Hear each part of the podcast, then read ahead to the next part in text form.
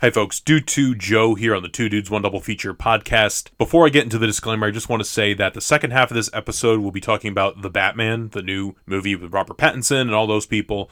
Uh, just to let you all know that we will be we will be taking a deep dive into spoiler territory with this one. We usually do spoilers with our episodes anyway, but this is a movie that's really new, so I don't feel comfortable putting this out there without giving you at least a fair warning. Thank you and enjoy the program. The following is not intended for younger audiences. The opinions expressed do not reflect the views of the podcaster's employers. Now, sit back, relax, and enjoy Two Dudes, One Double Feature.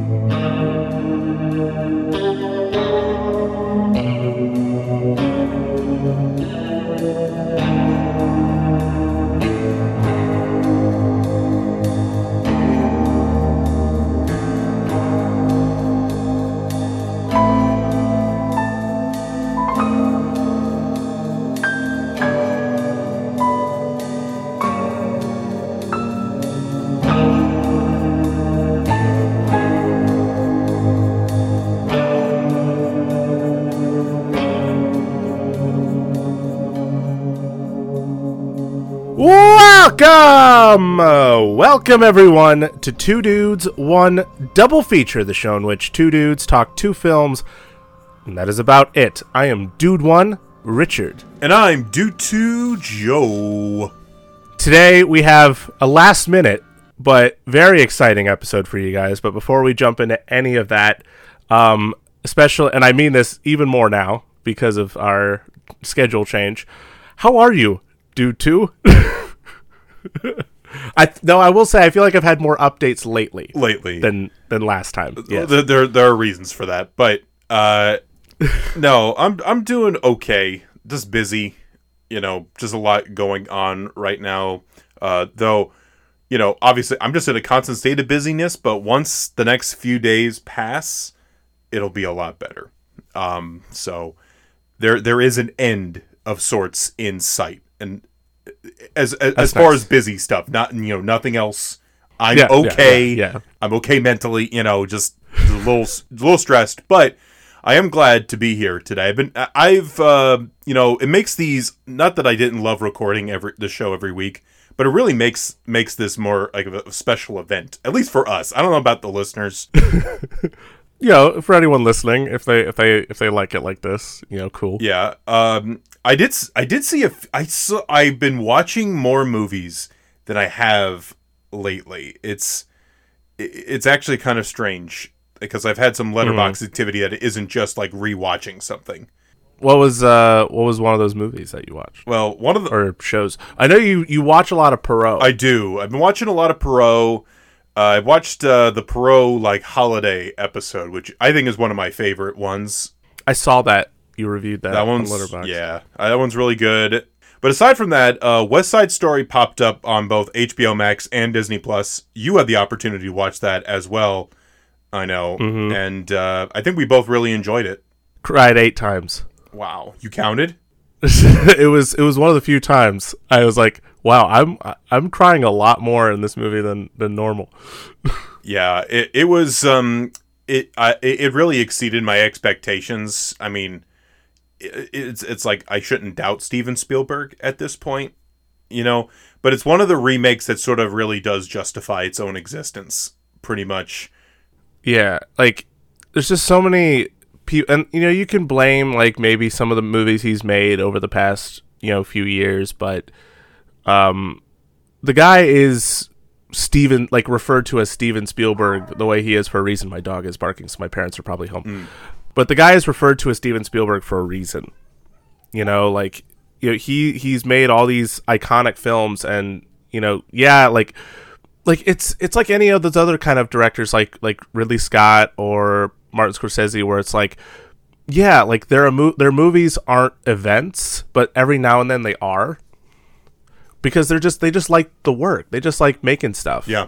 you know Steven Spielberg will make like Ready Player 1 or The Post and then he'll do West Side Story and he'll go all out on that one mm-hmm. because it's just he just likes doing it and and he's earned his place in the world of cinema. So I don't like I get people maybe don't like all the movies he makes, but I mean I'm glad he's still making them. Yeah, me too. I mean, it really it really goes to show you like like you a good movie can come from anywhere, but also you got to know how to make a good movie and he knows how to do that. Yeah. So, you know, a good movie can come from anywhere, blah blah blah. Um it's pretty great. And especially uh, the cinematography in a lot of areas is just outstand outstanding. I cannot emphasize That was pro- that was part of the reason I think I cried as often as I did, just how good everything looked. Yeah, that was incredible. Um, I also watched Belfast, which was which was which was just pretty good. You know, pretty good movie. It was kind of all over the place. Obviously, it's a very personal movie for Kenneth Branagh. The cast is outstanding. Um, the whole cast is outstanding. Like the core people are really just fantastic, and they're really the reason to see this thing. You know, um, nice to see Ciarán Hinds get nominated for an Oscar. He's so good. Judi Dench. I mean, uh, need I say more of the? Uh, uh, Da- she's a dame. she, she's a dame. Like, she's earned it. She's dame for a reason. The kid who plays Buddy is great. Um, everybody's great. Even even the uh, Jamie Dorn- Dornan is um, really good in the movie. Um, and then I saw another movie on HBO Max. I saw Drive My Car. Now, did you get to see this one? You didn't get to see this one yet, did you?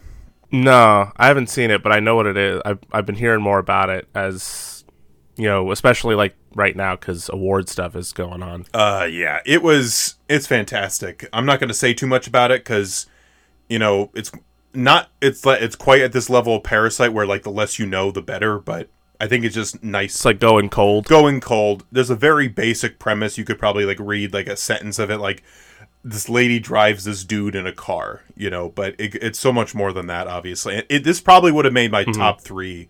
It would have been my top five, definitely my top five last year, uh, if had I watched it. Right. You know, um, and I'm glad that it's on streaming because it was it's been expanding in theaters throughout the country, but only a lot of them are like major cities or places that are just nowhere near me. So Right. if there's one thing that like one not the pandemic obviously as a whole is negative, but if there's one good thing that this this has done is that made these movies a little more accessible for people to check them out.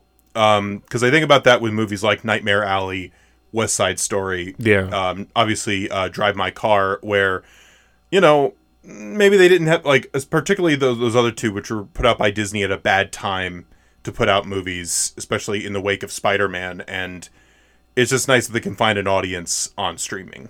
You know, so yeah. and I saw another movie, but we'll talk about that later. Anyway, you, how about That you? one, that one, that one, we could save for later. Yeah. I've, you know what? It's it's one of the few times that I can actually say I've I've been relatively like excited about things. Mm. Like, you know, obviously I seem pretty dour a lot of the times in this part of the show in many respects, and I think it's justified. Sometimes maybe it's a bit too much, but that's just myself.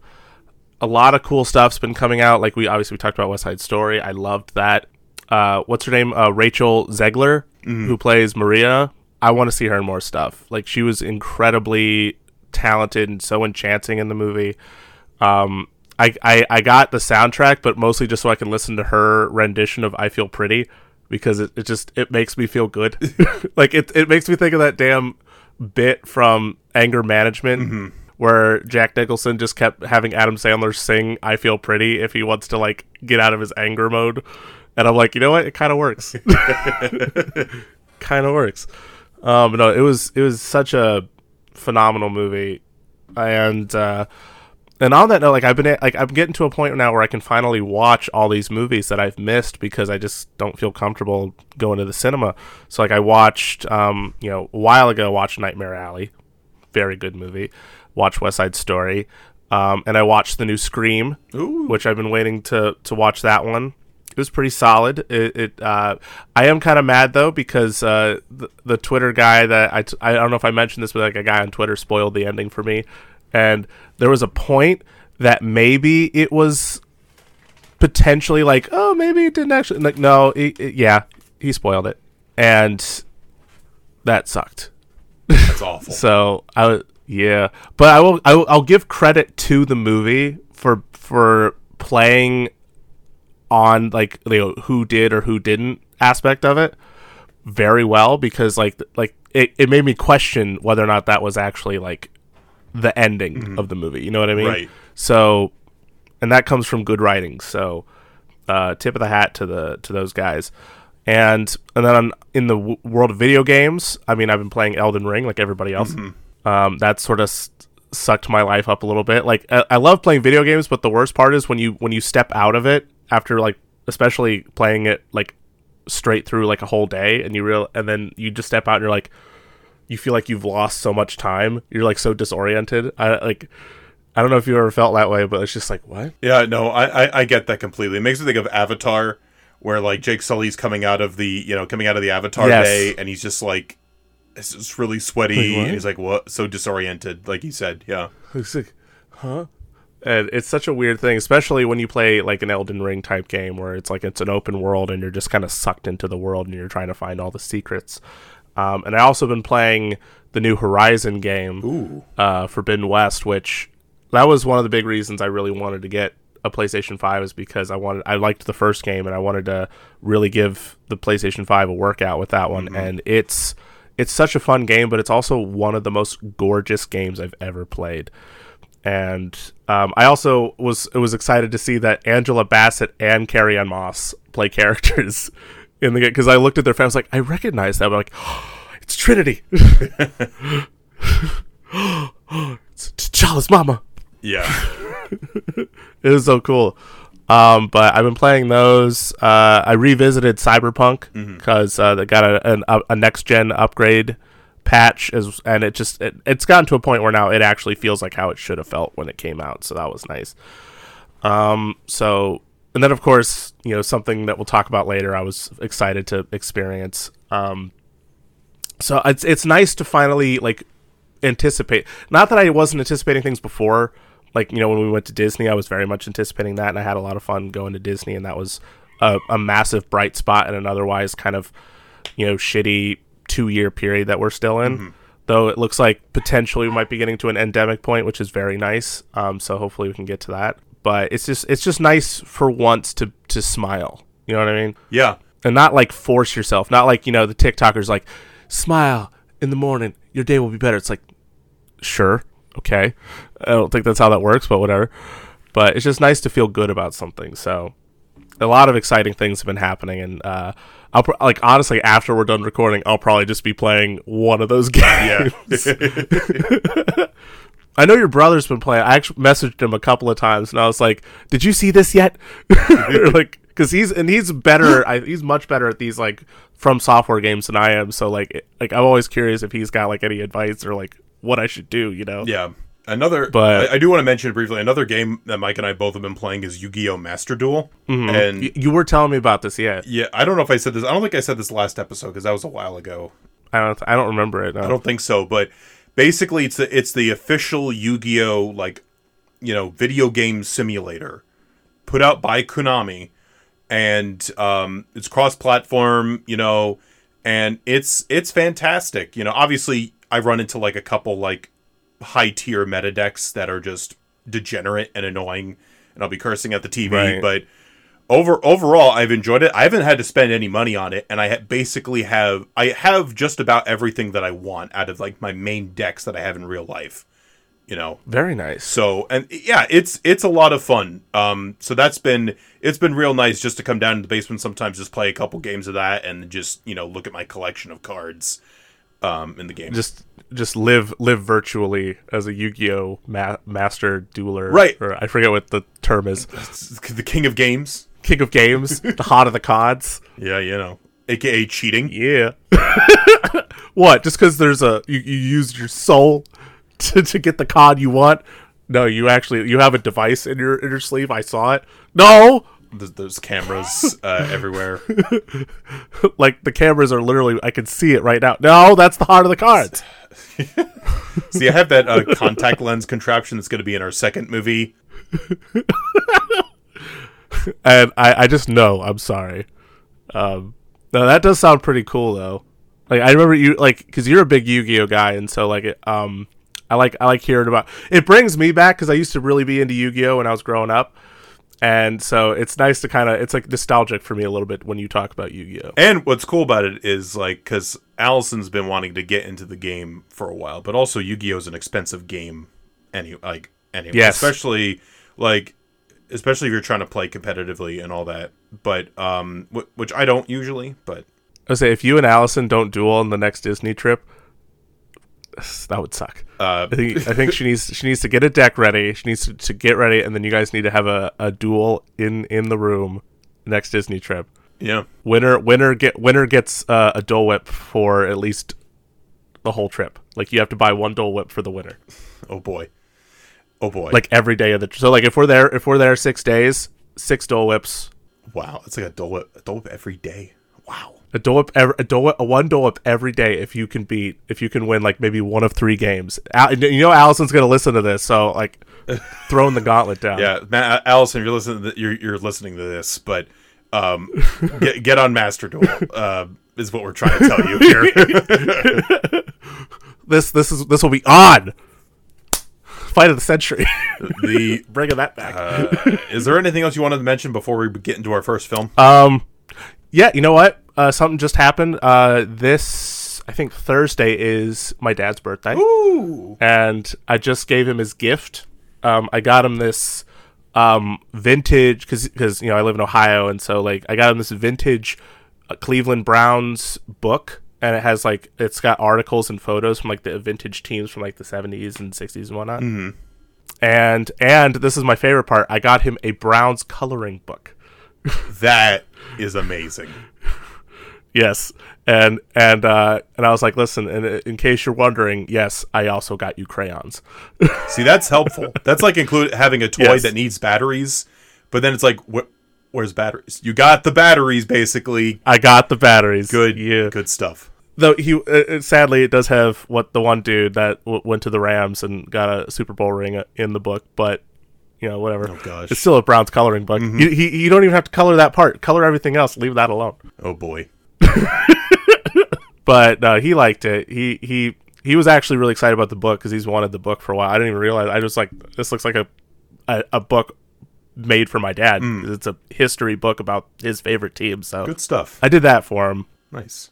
But speaking of father figures, um, what is our first movie this week? Actually, how did we get to this episode to begin with, Joey? Well, we were. Because we had a, we had a different plan initially. Yeah, so if you're like really thrown off by the fact that we're not talking about Kentucky Fried Daniel Craig, we're sorry. Yeah, uh, in case you were wondering, we had a we had a Daniel Craig episode planned this week. Um, though I'll admit I was nervous about doing the Daniel Craig episode for one half reason. We might st- I still want to do it, so I don't want to mention it, but um, that was initially the plan. But then after this past weekend, uh, and we saw a movie that changed quickly, yes. and timing, timing also was a factor. yeah, I was very surprised that we did this so quickly because normally if you already have something in the credits, you you pretty Richard pretty much sticks to it. Like Richard doesn't like to divert too much. but it does but it does help that now I have a generic set of credits. since, since it's like I'm not gonna tease something that you know we're gonna do in two weeks because I don't know I just don't want people to forget about it because I'm gonna be teasing I'm gonna be sharing all this other stuff. Right. So now it's just Right. it works out. It's a lot. I, I'm more free in the schedule now. Well, that's good. Well, we're not going to talk about the film we saw this weekend just yet. That'll be in the second half of our episode. But this one, I feel like, is a classic two dudes pairing. Something, I mean, things we both enjoy, but one thing is very much me, and one thing is very much you. We're going to start things off with me because, you know, Because it's you, you know. it's me. Listen, I I get to be dude one, but he gets to go first. it's exactly that's That's how it works. That's the way the branding works. So, um, this is going to require a lot of stuff. So, th- this movie is the 2017 superhero western third movie. What what is this? What is this exciting dynamic It- it's- title it's the- for this it- it- superhero western? It is the critically acclaimed sequel to um, X Men Origins Wolverine and the Wolverine. Logan. Logan, not Logan Paul. No, no, not at all. Um, yes, Logan. Um, this is this in a lot of this isn't just like the final uh chapter in the Wolverine story, but it also feels like the final chapter in like the X Men films period. And this is the first time we're talking about these movies, and probably will be the only time we talk about these movies. Con- uh, I think context is needed for this one, especially because this is Uh, yes. part of a Yes. franchise that ran for so long. Um, for me, the story starts for me personally in 2000 May of 2003. That was the summer of X2 X Men United, and that movie changed my life. Um, that movie really like had a huge impact on me. I was introduced to like I mean I I knew Wolverine from like the cart I knew the cartoon like in passing, basically. Um, I knew there were comic books, but like that was the movie that really just it changed. Like I said, it changed my life. Um, and seeing Hugh Jackman's Wolverine so at, at such a young young age too. I was in elementary school at that time. I wasn't even wasn't even wasn't. I was just shy of my tenth birthday at that point. 2003, yeah. Uh-huh. I was I was probably 12 or 13 around that time. That would make sense. Um, and I like my birthday that that summer was like just all X Men stuff, just all the X Men action figures a kid could want. It was like the best birthday ever. I was. oh my god, yes. It was. I mean, I got the Blackbird. I got the Jet. I got like uh, that Nightcrawler action figure. Yes. Okay, like with Yes. the church piece. They don't make figures. They don't really make too many figures like like like toy figures like No. that anymore. You know, um, like only for adults. only, really only for adults. You know? that's the sad that's the kind of the sad part, but I'm like thank you. um, but it really sort of cemented like the X Men was like my. If you ask me, like my favorite superhero team, it's the X Men, and my favorite superhero. oh, yeah. my favorite superhero is Wolverine, and um, I can't believe that is almost twenty years. Next year will be twenty years, but um, you know, and it's it's kind of an interesting thing the X Men franchise because it was just a few years after Batman and Robin bombed. Okay, you know, a movie that we do, we neither one of us really hates so much it just no. you know it put a whammy on Batman for a while, and people like to say put a whammy. episode 40, by the way. Episode 40 of our show, you should check it out. We talk all about it. great episode great episode but you know x-men came out at an interesting time where like blade came out a couple years earlier and it was just before sam raimi's spider-man. And it was sort of that one two three punch of blade x-men and spider-man. It was like an escalation. It really I, I think it's an important movie the first one even though it's it's looking back on it, it's not the best. And you know there's a lot to be desired when watching um, some of those earlier x-men Yeah. movies. Um, but it's crazy because they just kept going in the, basically the same continuity. Like for so long and that was the craziest part because it went through several batmen a couple supermen several spider-men the creation of the mcu the nolan trilogy and all this stuff and it ends it basically the story proper for us really ends in 2017 with this incredibly special and impactful movie that is unlike anything else in the rest of the franchise 110% agree. Like when you were talking about the toys, like I pictured myself when the first one came out. This is the 2000s. I was probably about about the age you were when the second one came out. And I remember being at my grandma's house in uh, Akron and I had the Jet, I had all I had every X-Men. I had uh, Cyclops, I had Storm, I had Rogue, I had Wolverine obviously. Wolverine was the first one I bought. Um, and then I had uh, Magneto, and I had uh, Toad, Sabretooth, and I had the uh, they were all like fighting and stuff. Like I, it was uh, that was a time, man.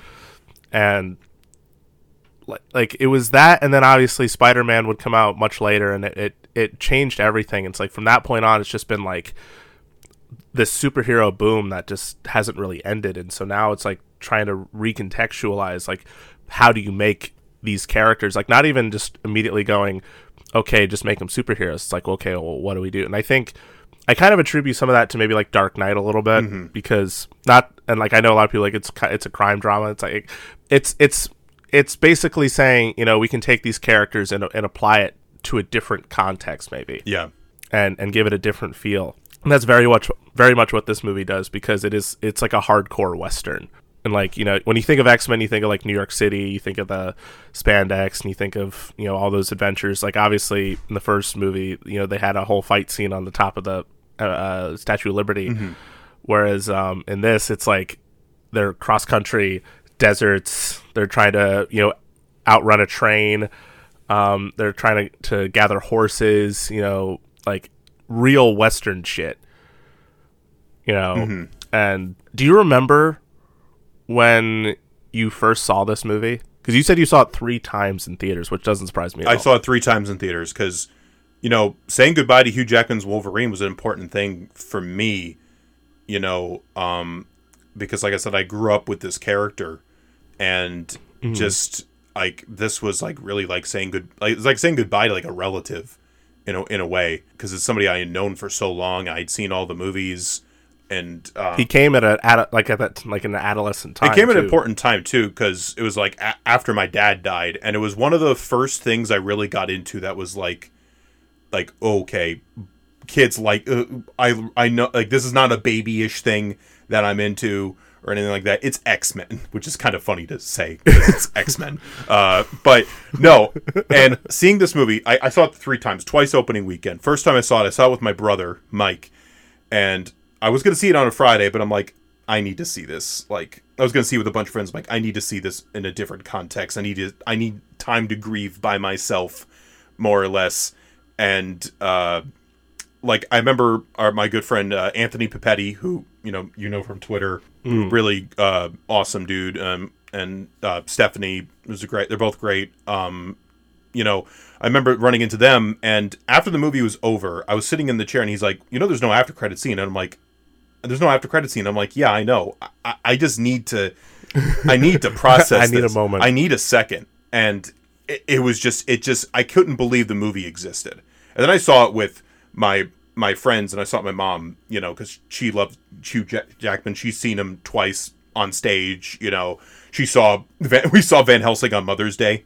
You know, I do remember. so that. great love for Hugh Jackman uh, over here, but like it, it's such a strange experience. Um, and then the third time I saw it by myself, and I was like, okay, I'm ready to put this away. I am ready to let him retire the claws, so to speak. So that was my first, you know, my first couple, um, first couple rounds seeing Logan. I remember mine specifically because that that was a big day for me because it was first it was Logan, and then afterwards, and I, I wasn't sure if I was gonna do it or not, but I, I just remember saying screw it, I want to do it because I want to play, I want to do this, but I also I just want to get into this a little bit more.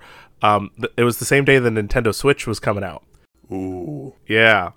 And so literally right after the movie, I had no pre-order or anything. I just went and stood in the line at Best Buy uh, and just waited in that line to get my Switch along with uh, Breath of the Wild. nice, So that was a really good day nice. to go from to go from Logan than just to wait in that line.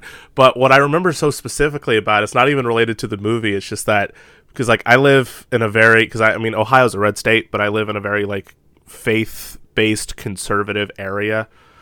Um, and so like at my work where I saw Logan, uh, we uh, like the, the the movies that tend to make the most money are like the big like blockbuster like superhero type stuff and religious movies. so like um we ha- there was another movie that came out that weekend called The Shack. Remember, remember Yes, this? I remember Sam Worthington? Yes, I remember this. I remember seeing the trailers like a million and a half times. uh, the Shack was coming out, and, and just to put into context too, we had a movie a while, like I think a while after Logan, that was called Unplanned. It's like an anti-abortion Yes. movie, Uh-huh. and these like conservative Christian people that went to see it like rolled out a wed- a red carpet for it Oh my god. at my theater to see it. I'm like, are you kidding me? That's that's kind of messed up. um, so like when the Shack came out, w- they were super packed, and my screening for Logan, it was it like it had people in it, but it wasn't like loaded with people because every person they were super busy. And uh, Ford, um, you know Ford, who was on our show, Yep. um, he was when he when he was working there at the time, he was working that night, and he was miserable. Because he had to deal with all these conservative religious people seeing the shack that were coming to see that movie.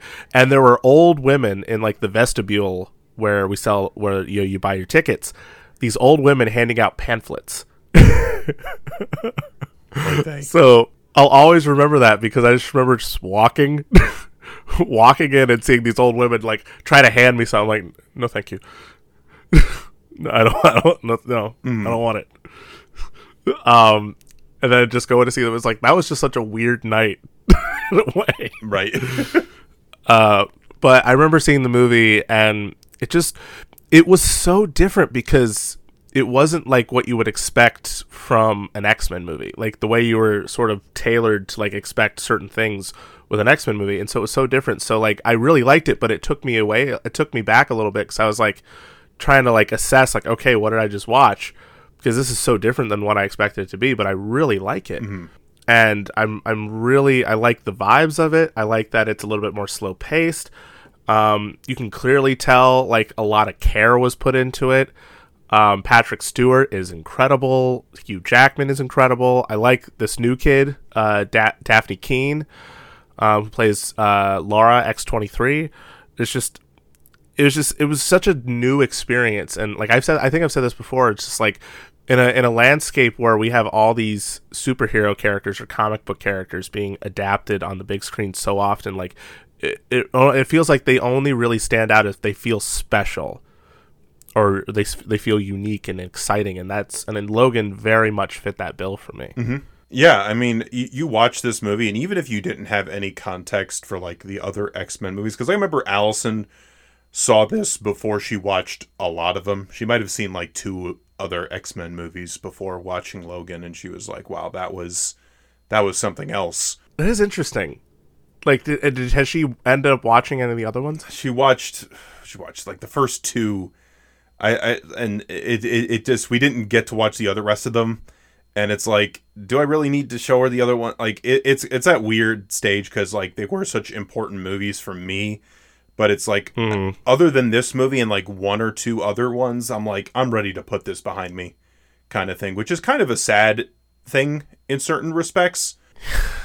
Yeah, and it probably makes it harder too, knowing that allegedly speaking, a lot of the movies were made by like terrible yes. People. no that that's the that's the big thing Yeah. you know. But it, this movie um let's get into like the the movie. So this is like in the 20 like the like the 2020s okay? We're not that Yeah. far off.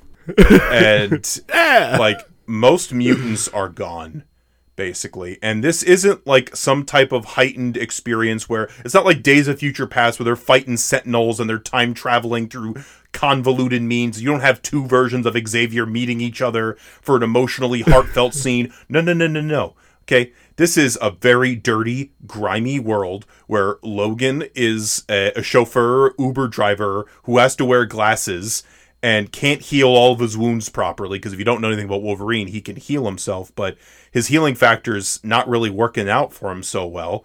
It's compromised a little bit. It's compromised. He's getting older. Um, Charles, poor Charles, man, has like dementia and seizures that his, it's to the point where his brain has been labeled a weapon of mass destruction. like think about that you know like it's bad enough like anyone to have to deal with dementia or having seizures but like if you're someone that is a telepath and like an incredibly powerful one at that you can only imagine what that would do like to an outside perspective which we learn um had you know tragic uh effects Yes. potentially as the as we go through the story because we learn that um, a lot of the mutants that that died was because of that. Yeah, is be- is because of that, and the world is also just against the mutants too because they're using they're using like food and medicine and all these other things to basically like eliminate random mutations and such. So now it's kind of like and so it comes as a shock when we run into Laura X23 played by Dafne Keen who is a mutant and oh boy it's actually Logan's daughter. Now Logan, you know, he like I'm not saying he hasn't you know gotten around and you know done his thing, but um, what I am saying is that uh, she's a test tube baby Yes. because if you don't if you don't remember, Logan was part of the Weapon X program, and that's why he has his claws. You know, he had the bone claws before, but um, through the Weapon X program and Alkali Lake, they put all these. Uh, The adama- you know, this- all adamantium. this adamantium, yes, adamantium in his body, and so now his and that's what's also hurting him, and what's you know significantly making it harder for him to heal and you know be what he used to be. And so the thing is, they have his DNA on file, and they used it to create a new mutant, and you know, in comes Laura. And so, and it kind of makes for some of the more like I guess comedic things because like you like obviously she's never been out in the real world and so she's going on this road trip with with Wolverine. So like the bit when they're in the convenience store is fun, Mhm. you know.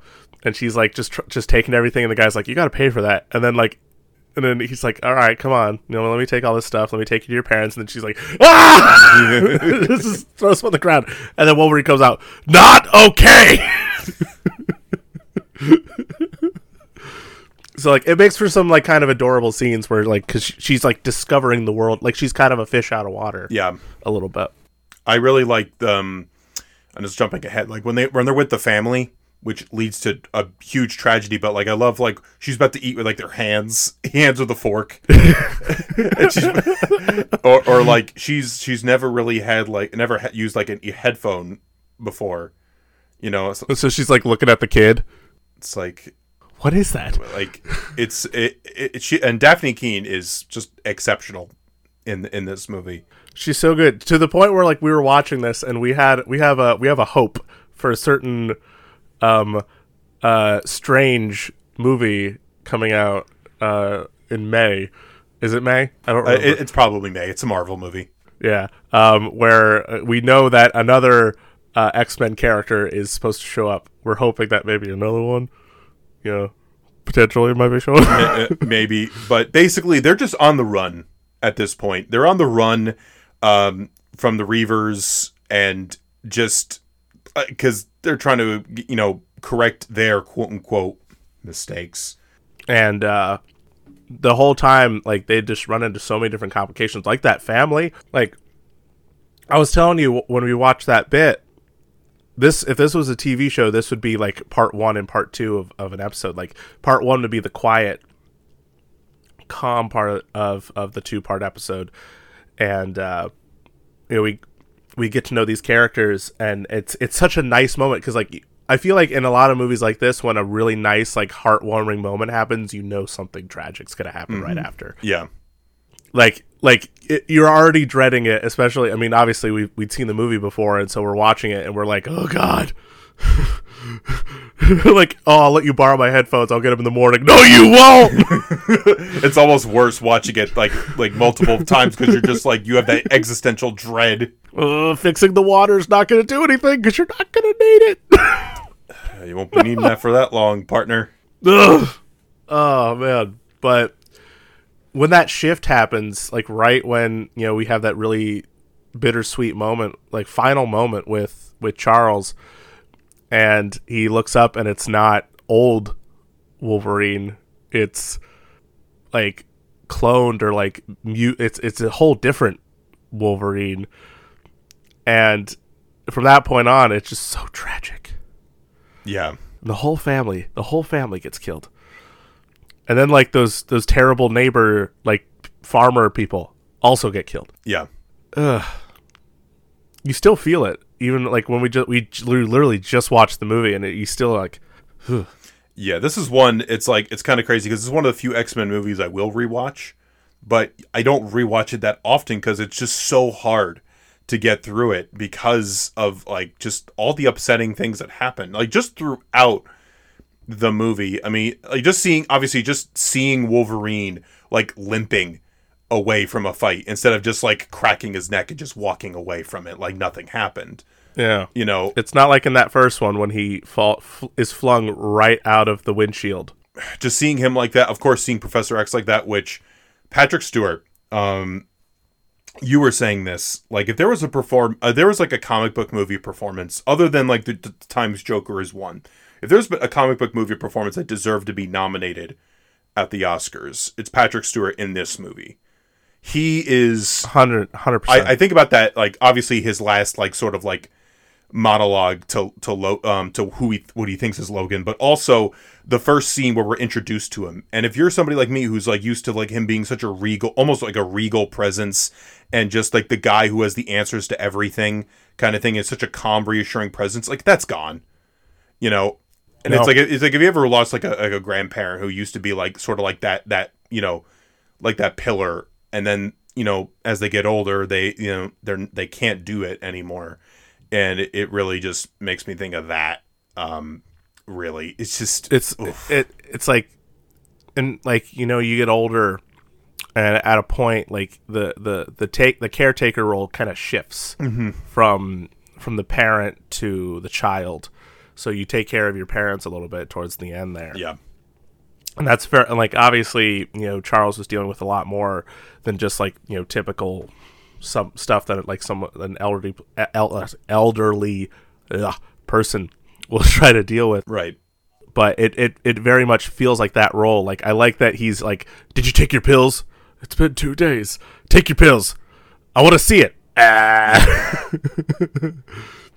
you know and that and some of those bits like make for fun. Like i like logan i have to pee. Uh, But obviously, so there's like Yeah. there's like no smoke there's like fun moments like that but there's also like really bittersweet moments it's like you know not even just any time like he has a seizure and then like uh, everything happens happens and like you know logan has to give him the shot but also just like like that first opening bit when he's he's rambling and he's you know a million different things are going through his head and it's probably stuff he's actually hearing because again he can think and you know and like it, it's it's so tough. Like in both instances with both Logan and Charles, it's so tough to see, you know, like you were saying, to see these characters that we know in such a certain way. And I think that was also something when I initially watched it that it was hard to comprehend this idea. Like you know, Wolverine, like Wolverine's always been flawed, but it, not to this extent. yeah, I even think about like The Dark Knight Rises, where it, like the Nolan movies are a bit more grounded than most comic book movies, but like even Batman is able to do things where I'm like, listen, most situations like. You know, Wolverine's more powerful in a lot of ways. It's like in this case, it's like he could probably just kick Wolverine's ass, even with the like the gut, like the, the cartilage in his knee that's just just gone. Gone. you know whereas this like and th- this movie it's just it's like you really want to see your heroes grow old this is what happens you know it's not Yeah. they don't like just ride off into the sunset all happy hunky-dory no it's it's they have hu- they, they they become more human because they have these diseases like logan basically has cancer Yeah. you know, and then obviously Charles with the, sort of his dementia, what's going on. Um, there's so many like scenes, like obviously when the, the family gets killed off, it is such a shocking, shocking scene. I also think about like the the second time where Charles has a seizure in the movie, and in the casino. in, yeah. in the casino, and it, it it is such a tense, uh, tense series of events. And Wolverine's one of the few people who can like sort of walk through it, but it's still obviously extreme. He's working working through the pain, ba- basically. Um, you know, that's one of the most like ugh sequences. One thing I liked about like you were talking about this that it feels like you know these characters are just kind of living their lives. Mm-hmm. You know, like because you don't you don't think about that with like you know with a lot of a lot of like superhero movies, a lot of movies in general. It's literally about okay, we need to get from point A to point B to point C. And in, in many respects, you don't really have time to like let the world that you're that you're watching soak in as much as like the characters and in in this in the case of this movie like we're having so much time to just to rest with these guys. Like we're in a hotel room watching tv um, we're driving down the road having a conversation you know we're having dinner with a with in a sad moment. We go to an urgent care. we go to an urgent care.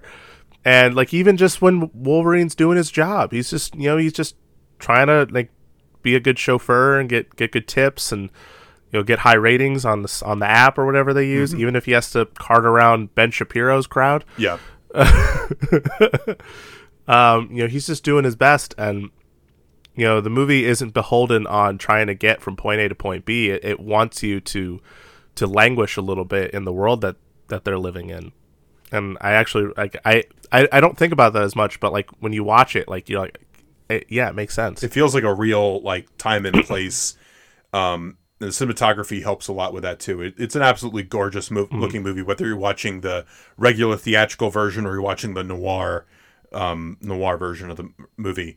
i still need to watch that version i haven't done that yet It- It's beautiful. I mean, there's a lot of. I mean, some stuff I think works better in color, but there's other just like really striking images in black and white. You know, I, I just think the performances throughout are really just exceptional. I mean, we talked about Dafne Keen, talked about Patrick Stewart, Boyd Holbrook um, in this movie as Donald is fantastic. Really, just a great like head henchman villain type. You know, I I, I think it was Honest Trailers that compared him to Doc Holliday from Tombstone, and I was like, eh, you know what? That's cool. I'm fine with that. Yeah. it works.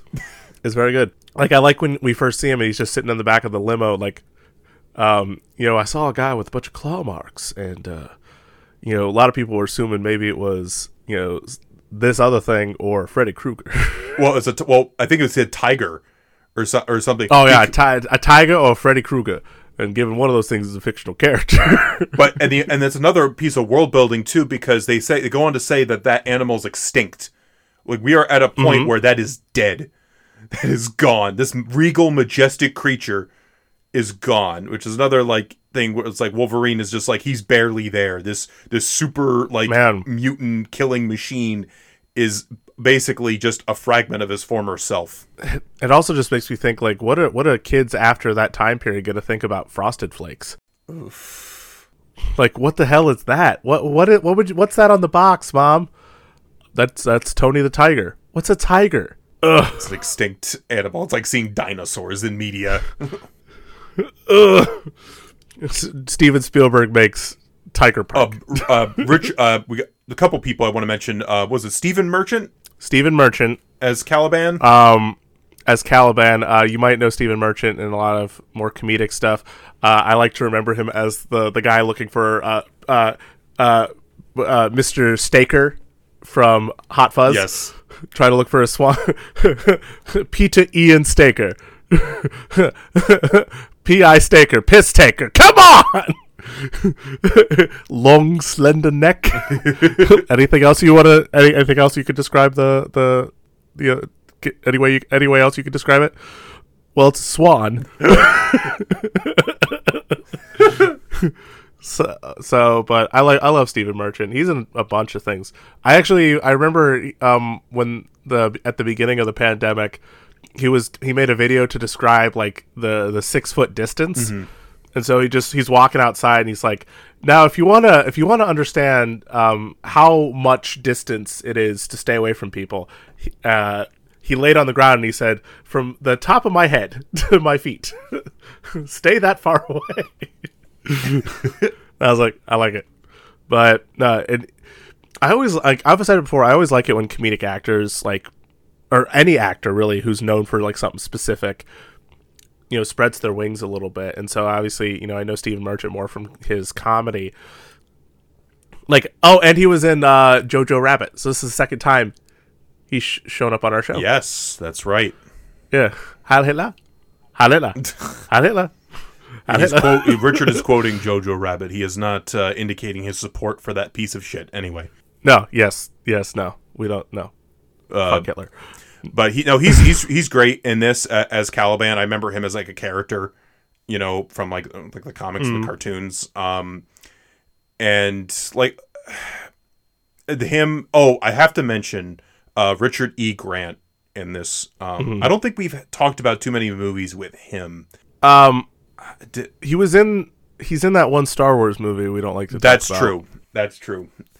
But listen, listen. He he's one of those actors where you look at him and you're just like, I know I'm going to get something good out of him. I loved it. I loved Yeah. that people were able to see him on Loki as like the older, like like older Loki. He's very good. He is- He's very good there. So excellent. I think he was Oscar nominated a couple years ago. So good, good for him. Um, and he plays this character. Uh, was it Zander Rice, Doctor Doctor Rice? I think so, yeah. Um, and he's basically like a kind of character where, like, you know, it on paper it doesn't seem that interesting, really, but you get him. like typical, like, mad scientist. Typical mad guy. scientist guy, but he plays it like in a mostly soft-spoken kind of way, Mm-hmm. where he's just like, no, no, no, I, you know, is the girl a price to pay? He's saying these some crazy shit, but you're just like, but he says it in a way where it's just like, it's okay, it's okay, you know, It's okay. It wasn't. It wasn't about eradicating mutants. It was about controlling them. it's like what? Uh, beg pardon. yeah, it's like he's um he's fantastic um as that character. Um so good. I I really want to talk about Hugh Jackman a bit more because I don't think we talked about him too too much. We haven't lingered too much on him because I mean, he the guy's been. He's got how do I start this? Like he he was one of those uh of all the like iconic actors who've played superheroes for a long time. You know, he for especially for people our age, you know, he he means the world for so many people in this role as Wolverine because again, we we saw him when we were such such young kids and we've grown up with him through all these movies, the good and the bad. Mm-hmm. And if there's always been one constant through the good and the bad, is that he's good. Mm-hmm. Yeah. You know, like Last Stand, Origins, like bad movies, sure, like you know, subpar whatever movies, but he's still good in them. Yes. and he made the role. He made the role his. And you know he like it's gonna be so weird to see a new Wolverine. I know a lot of people are like, "Oh, I'd love to see this as Wolverine." That and yeah, there's a lot of great choices, but because he embodies that role so much, it's just gonna be so. Especially, yeah, like he's he's been playing the role for so long that he meet that you know we think of Wolverine, we think of Hugh Jackman. Like it's you can't really think of anything else. So when we get to this when we get to this movie, it's so heartbreaking, but also like so impactful. Like like like you can tell like he didn't want to. He knew that he wanted this to be the last one, but he didn't want to end it on like like maybe an X-Men installment or like he wanted this to be the end and so he knew that and he he and James Mangold and everyone involved just pushed to their limit to make this the best possible Wolverine movie, X-Men movie even they could have ever made. Yeah.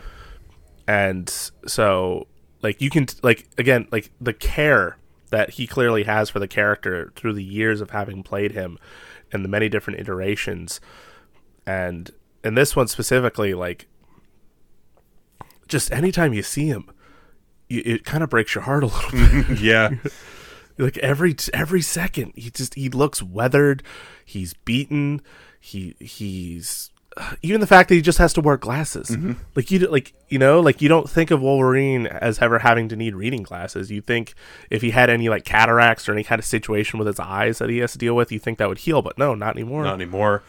And like Not anymore. like he he's gra- he's like graying hardcore and he's like Mm-hmm. di- like so disheveled um like and he's he's so apathetic now too uh, yeah. like like he's just gotten to a point like like he wears like he's got like one nice suit but like everything else is just kind of like grimy or dirty or maybe has some blood on it that he didn't get out or Yeah. something and it's just and his hair has grown out so much so it's like he just doesn't give a shit anymore but he like it, it's because Wolverine's always been a character where he is kind of he's kind of the asshole in a lot of in a lot of situations, and this is really Mm-hmm. it takes it it takes it to a level where he is tired, he is ex- exhausted. I think about the scene where he has the adamantium bullet. Um, I I never thought I would hear ever hear that character utter those words. Um, like especially because the context of the other movies like yeah like even something like x2 which is kind of pushing it for a pg-13 movie it doesn't ever go over that point over that point for a lot of these movies. And it was one of the, like that 2017 was one of those years where like between samurai jack the last jedi war for the planet of the War apes for the Planet of the Apes. you have cha- like characters that are contemplating their lives and dying in many of those um, many of those instances and Hugh, ja- I got to give a shout out to like Hugh Jackman because I know a lot of people want a more comic accurate looking Wolverine because he's like six two. Like Hugh Jackman's like six two, like whatever, and he's like you know yeah handsome looking dude. But I think he really, I think he really cemented himself as Logan with, especially with this, which is a silly thing to say because he's played the character so many times. but like it's it's I think we I, I think you agree with this and we might have even mentioned it in the episode but like I think the same thing with like Christian Bale going through his own trilogy and how like he was good in the first movie he's good in the second movie but he's very good in the third movie mm-hmm. because maybe there's just something different or he's just played it for so long that he knows how to do it and do it the best way he possibly can and he just grow he just grew as an actor Right. it became better than he ever was. In the same, in the same hundred percent could be said for Hugh Jackman. Like, not to say you know he wasn't a good actor before, because he was a very good actor, but as the years have gone on, he's been playing this character and honing his craft and and getting to know this character and, and the different layers that he can he can peel back to, to portray it. Like, like this movie, like he knocked it out of the park. He re- he really did. And- yeah, He's just so damn good, and again, it's so bittersweet. but like you know, at least he went out on a high note. He did. You know I He did. I want to mention um, a couple things. Marco Beltrami's score is fantastic in this movie. Um, really adds to that Western aesthetic. But I also want to mention, you have to mention James Mangold. We talked about him here and there throughout. Um, He's Mm-hmm. a great director. I mean, and he's worked in the business for a long time. If you ever see Ford v Ferrari, great movie. Also, It's very. I don't. I don't watch a lot of like sports. No. race. Like, but that one was No, good. I, I hate. I I like like. that one. it was a great movie, and I also think about um, he's directing Indiana Jones five, which I'm very. I'm like, if there was anybody you were going to ask to take over the mantle of that, like, you know, from Steven Spielberg to make a proper conclusion for Harrison Ford, it would be James Mangold. Um, yeah, I think he understands like I think that just like macho, like masculine things and how to give it a proper conclusion or really like treat that material properly. And I think 310 310 to Yuma, well, the really amazing with Christian Bale, Russell Crowe, um, really incredible, you know, incredible movie right there. And he also made the Wolverine, which was a fine movie. It was a pretty okay Yeah. superhero movie. Then it gets to the third act where shit just gets silly and like they they really just saw, thought about it and you're like you know what? We really want to make something that's like special. We don't want a movie about the end of the world or the galaxies coming to an end or these people have like 15 buildings fall to them and they survive. This is going to be like is this is going to be a serious like you know more grown up story.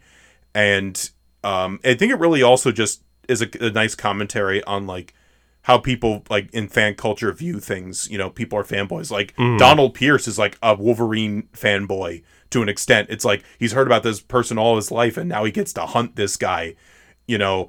Or you think about the kids, their one bit of hope comes from an X-Men comic where he where Wolverine admits it's ice cream for bedwetters. It's bullshit, most of it.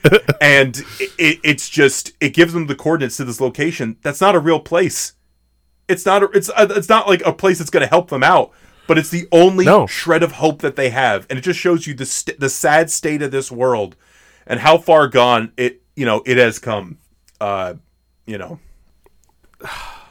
Man, what a movie! uh, just a few more things with this movie like it made a lot of money made over 600 million worldwide. It was on the national board of review's top 10 movies of the year which is a pretty sp- Nominated for best adapted screenplay. nominated for best adapted screenplay at the Oscars. Okay, doesn't really ha- that doesn't really happen too much, you know. And that this was before Black Panther got nominated for all of its Oscars. Same thing with Joker, you know. So that was quite an achievement. Um, and I think five years later, it, I think it still is, um, to borrow the phrase, um, one of the best there is at what it does. I agree with that. Like, I don't like. Obviously, I don't have the same sort of affinity for this character. I think that you do, but I did grow up with Wolverine. And I grew up with the with Hugh Jackman's take on that character more than any other version of Wolverine. Comics, animated, whatever they may be, it's like this is my Wolverine, and to go and it's it is weird to sort of think that like when I was ten, I saw him play Wolverine and he fought Sabretooth on the on the head of the Statue of Liberty, which I had that toy. I even had that. I didn't mention that they had a Statue of Liberty toy playset that that had like different tricks and different things. Um, you could have the other members of the X Men locked up by the uh, the uh, metal inside of the Statue of Liberty's head, like the bearings or whatever. And you could have uh, a bit of the uh, Statue of Liberty, like I think had like a claw mark on it, maybe or not, or maybe I put it in there. I don't know Right. But like to to, to, to, to to see the progression to that point and to, to still to grow up with that character to the point where I was like in my like, my late twenties, it doesn't happen, No, especially that long. No, I mean because I started elementary, like elementary school. Then it ended up after I graduated college. Um, but I think one of the things I like the most about this movie is that it is such a grim reality, but it has a, it ends on a note of hope. You know, they're, the kids. Wolverine doesn't survive, and Professor X doesn't survive, and a lot of our friends we made along the way didn't survive, but the kids survived, and they can they, they can they can try for a better world. You know, we- we're unsure of what their fate's going to be after you know after they put the X you know X in the ground for Wolverine um, and have the funeral for him. Uh, but there is still but you know they escaped. you know they they made it this time and there is still some shred of hope and that's really important with a movie that's this dark in a lot of pla that's you know And that's the that's the big thing too is like this is an R-rated movie. This is not for kids. Like Nope. and it, but it's still it's still I feel ends up being more hopeful than some other movies out there, uh, which I will not mention the It- names of those. It really does. I will not mention the names of those movies because I do not want to get eviscerated on social media. But Eh. uh, that's you know. But on that note, go for it. on that note, we talked about this a long time. Um, we're gonna take a quick quick um, intermission. When we come back, we're going to um, it's uh, Once again, the seventh time you counted. I did. the seventh time we are going to be heading back. A little bit of a different version of this, but we're going back to Gotham City. Stay tuned.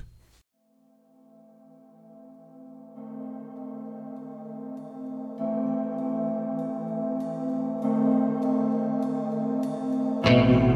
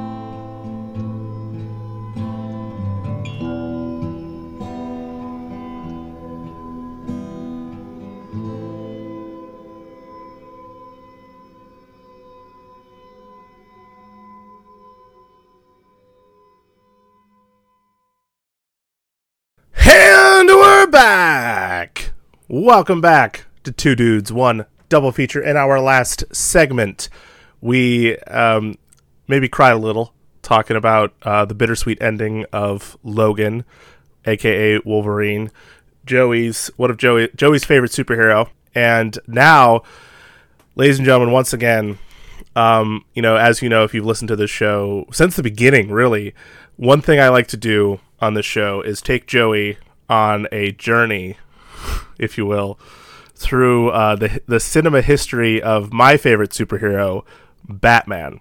We've talked about all the '90s movies. We've talked about uh, the Phantasm, Mask of the Phantasm. We even did an episode on the Dark Knight trilogy. There are two more movies we have to talk about, and I think Joey is very excited for that one. Yes, not including not including this movie. We should Not note. including this one. Yes. Yeah. Um, and so this is our seventh outing with the Cape Crusader, and uh, the latest iteration of this character. Uh, ca- literally came out this past weekend as we're recording. It'll be a week ago for you guys, and this is uh, a, a whole new iteration. This is not connected to anything in like the DCU. This is a brand new reboot situation thing, and it is the 2022, uh, much delayed but glad to finally be here. Matt Reeves directed film, The Batman. Ah.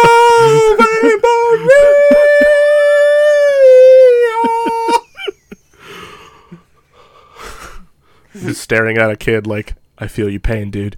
It's- b- b- because what's going to happen is somebody's going to listen to me singing the Ave Maria, and they're going to go, "No, no, this is not how I planned it." No! No! no! You know That what? was you I'm- when you got Fan Four Stick on DVD. it, it was. Uh, shout out to Feehan for that um, incomparable moment in my life. No!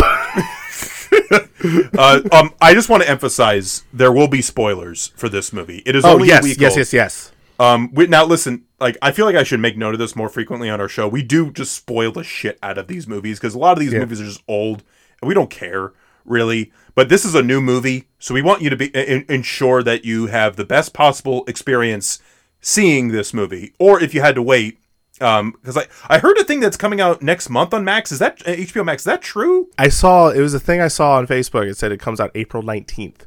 I hope that's true because uh, I really enjoyed this movie and I would love to watch it again and again. I, I've seen it twice already. I've, just to, I've sadly only seen it once. I would have liked to see it twice, but I had something to do today.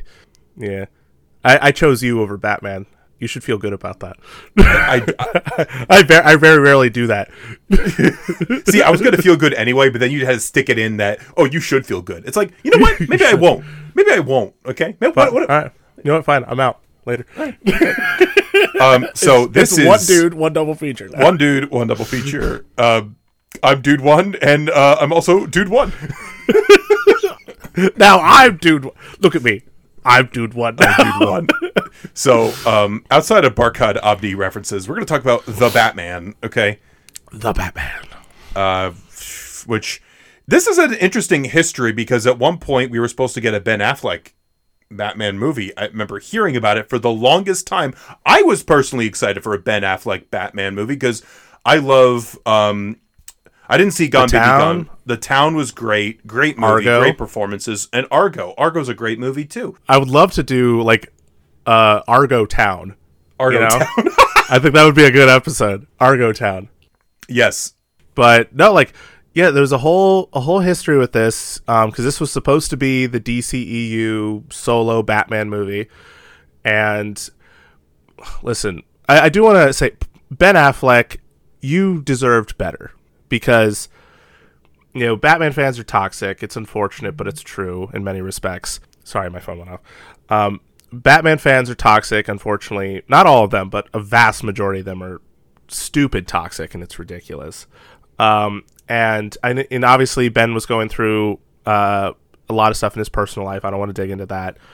Um, but just from a professional standpoint, being constant, like he's trying to promote fucking Live by Night, his his next directed movie that he was making, and all anyone could fucking ask him was Batman this and Batman that.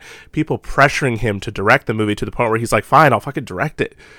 And I mean, I'm sure he had some interest in it at some point, but he just like he's done. Okay, it should be noted. Ben Affleck is not playing Bat. He's playing Batman one more time in the Flash movie, and that's it.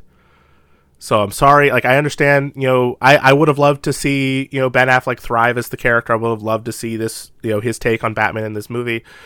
But it is what it is, and I'd rather Ben Affleck be sane and happy and doing performances that he loves to make, make movies he loves to make, rather than suffer, you know, comic book fans badgering him about playing a character that he has no interest in anymore Yeah.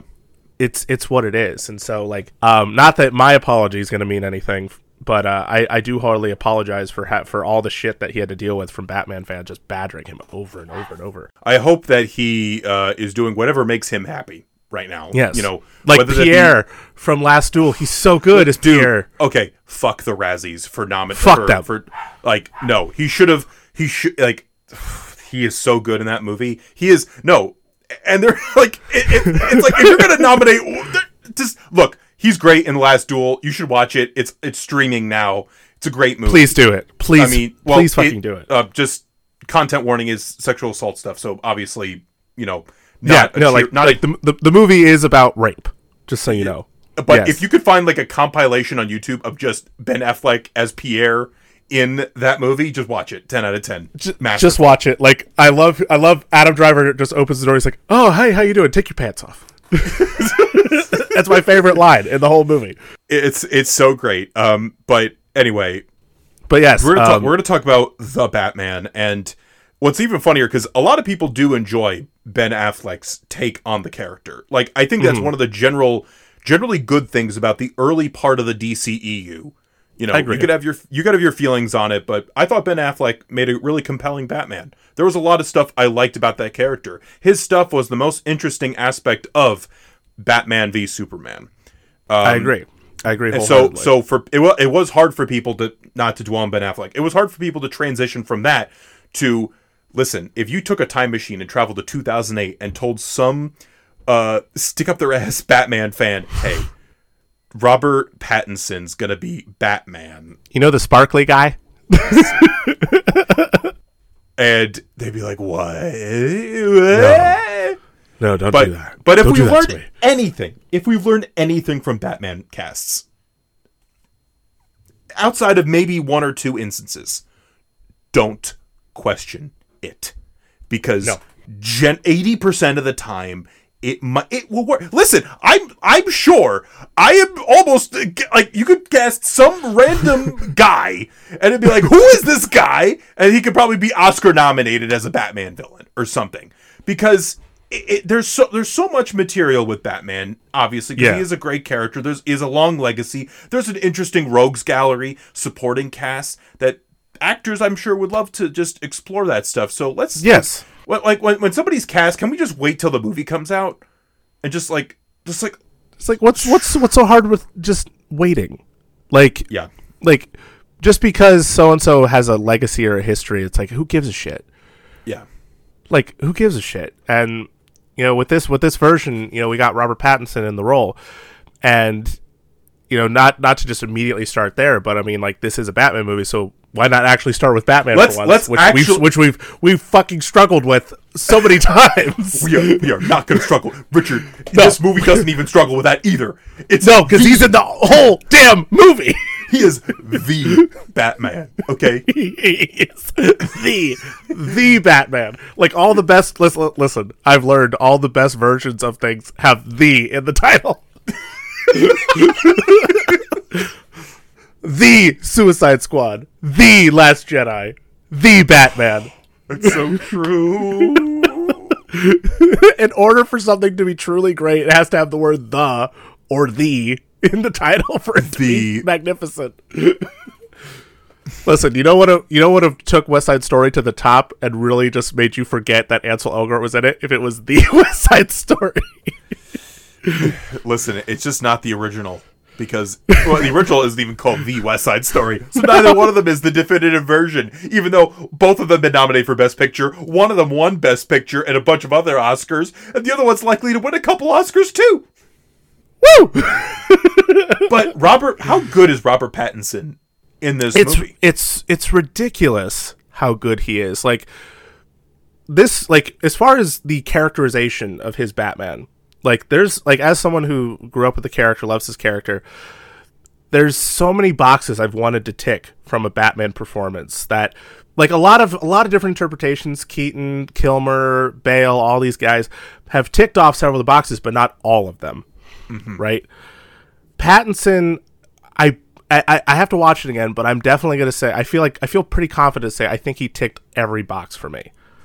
Every single one. Like he does he barely talks, which I love the idea that Batman's just an image. You know what I mean? Like the silhouette is iconic for like the ears, the cape. Like most most of his his conversation is is quieted and he talks mostly through his actions and I like oh I love like when he walks like his boots feel so heavy it almost feels like like spurs on a fucking like cowboy or something like ah and then um so I love that he just he barely talks. I love that you know he he's a great fighter but he's not like perfect. You know so it's like we're still in the early days. I love that he you know like he moves so methodically so slowly and so particularly. Like eh, like he like his like even his eyes like like he'll he'll move his head but his eyes are kind of delayed even. That's one of my favorite things with the suit this time. Is I feel like you get to see Batman's eyes Yes. this time around. Like they did a really good like whoever designed the suit did a really good job of like because you know obviously Robert Pattinson's one of the best like actors we have right now, agreed and just see, the eyes are such a big part of acting, you know, and and just seeing that or just like, yes oh my god he he is so great and i'm obviously not somebody who is as connected to batman as you are but i'm like i feel like Yeah. i'm watching this i'm like that's batman i feel like he's been doing Yes. this for a while and i'm like, Like, that is he got it. batman he got He it got I- it. i'm thinking back to my the monsterverse episode when they talked about king of the monsters where Mm-hmm. i'm like that movie i mean for you this is like feels like the the batman king of the monsters to me felt like the closest thing to like a Godzilla like a Godzilla movie. Like Yes. okay, okay, this isn't like the the Emmerich movie or like the you know the 2014 film. This is Mm-hmm. this is a Godzilla movie, and this is Batman. I feel like I'm seeing Gotham City for the first time in Yes. this movie.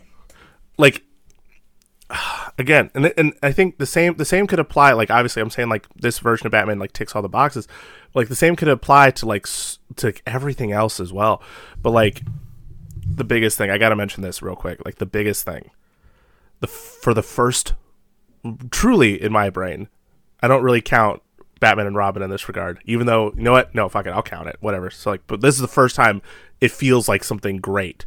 Like the first time in a long time ever it seems like on the big screen we have a batman that doesn't fucking kill anyone. Listen to me. Everybody like the riddler the only person that dies is not even dead because of batman he's shot by the riddler and that um other than that like every major villain the riddler penguin that we're introduced to guess what they live to the fucking credits and also, also, fun fact, this is great too. He doesn't use a fucking gun. Even the grapple, even the grappling hook, like, is more of like a spear thing that comes out of his wrist, which is practical, by the way. Like Robert Pattinson said, that actually comes out. You can actually like use it. Like, obviously, I'm sure he can't like rope himself up a fucking like flight of stairs, but the fact that it like it worked coming out of the suit is pretty fucking cool. Right. but um but it's just it was i that was the one thing i really hoped like all the other things were like bonuses. Like i was hoping that for once we'd get a batman that actually like maybe he he goes so far as to potentially kill them but never crosses the line and Pattinson, like, there's even a bit when um, he's going to the Iceberg Lounge and he's fighting all the goons just to like get to Penguin, and he throws a guy over a ledge, and I'm like, oh no, no, no, no, no, no! But then he jumps over the ledge, and it's like that far down. It's like, I'm like, okay, yes, good. Yeah, that was nice. But also his Bruce Wayne um was great. I Yes. thought because the other movies, I think I was saying you just to like before the show. In the other movies, yeah, Batman is damaged on a certain to a certain level, but it feels pretty good to be Batman or to be Bruce Wayne. yeah, yeah. and you really feel like this dude needs therapy. This the, the, uh, you look he at he, has, him. he he has no Leslie Thompkins yet. No. No. And um like and uh, it's it makes you think of I think about Rorschach, you know, in in Mm-hmm. Watchmen where it's just like the mask is his is his face. Like He's that is Batman. that like that's who he really is. Bruce Wayne really is a facade, but not a facade that he can really keep up very well. It's not like No. other superhero stories where I think about Zorro, where Zorro is like a fop when he is Diego de, Diego de la Vega is like, oh, this is fatiguing. I'm, I'm a little exhausted. When he's Zorro, he's you know kicking ass and taking names, but this he's just he's just like it's just keeping himself contained. He's like, I'm Batman, Ooh, but not no, I'm Bruce Wayne. It's it's literally just like like you see it, it it feels like one of the few times you've actually seen the pain that like that is being like, for him for being you know batman like You know in what? that- in the sense no, No, keep ahead going. sorry Sorry, I was not. No, keep going. uh, i was i was like i'm just saying like like you see it in his eyes like like clearly he's gotten to a point where he doesn't even care about being bruce wayne No, you know and that's and that's kind of the crux of the story is that alfred's telling him like look listen you know you don't want to you don't want to go too down that road or you'll you'll have nothing left. You'll you won't be you mm-hmm. anymore. You know you won't like bruce wayne matters just as much as batman. Like and it's funny too like obviously you know he never says i'm batman in the movie. He says i'm vengeance.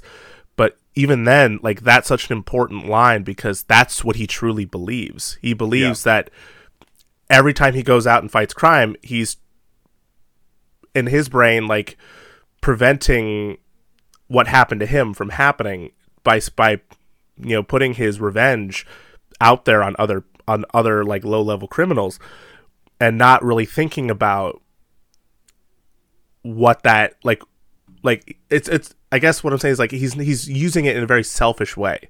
yes, Like he's not thinking about other people, which is also a very important uh, uh, metaphor uh, in the more progressive sense of this. Which I like again, I live in a very conservative area, and so like, I did I tell you I had a guy walk out of the theater the other day because because Catwoman said white privilege. You did tell me this.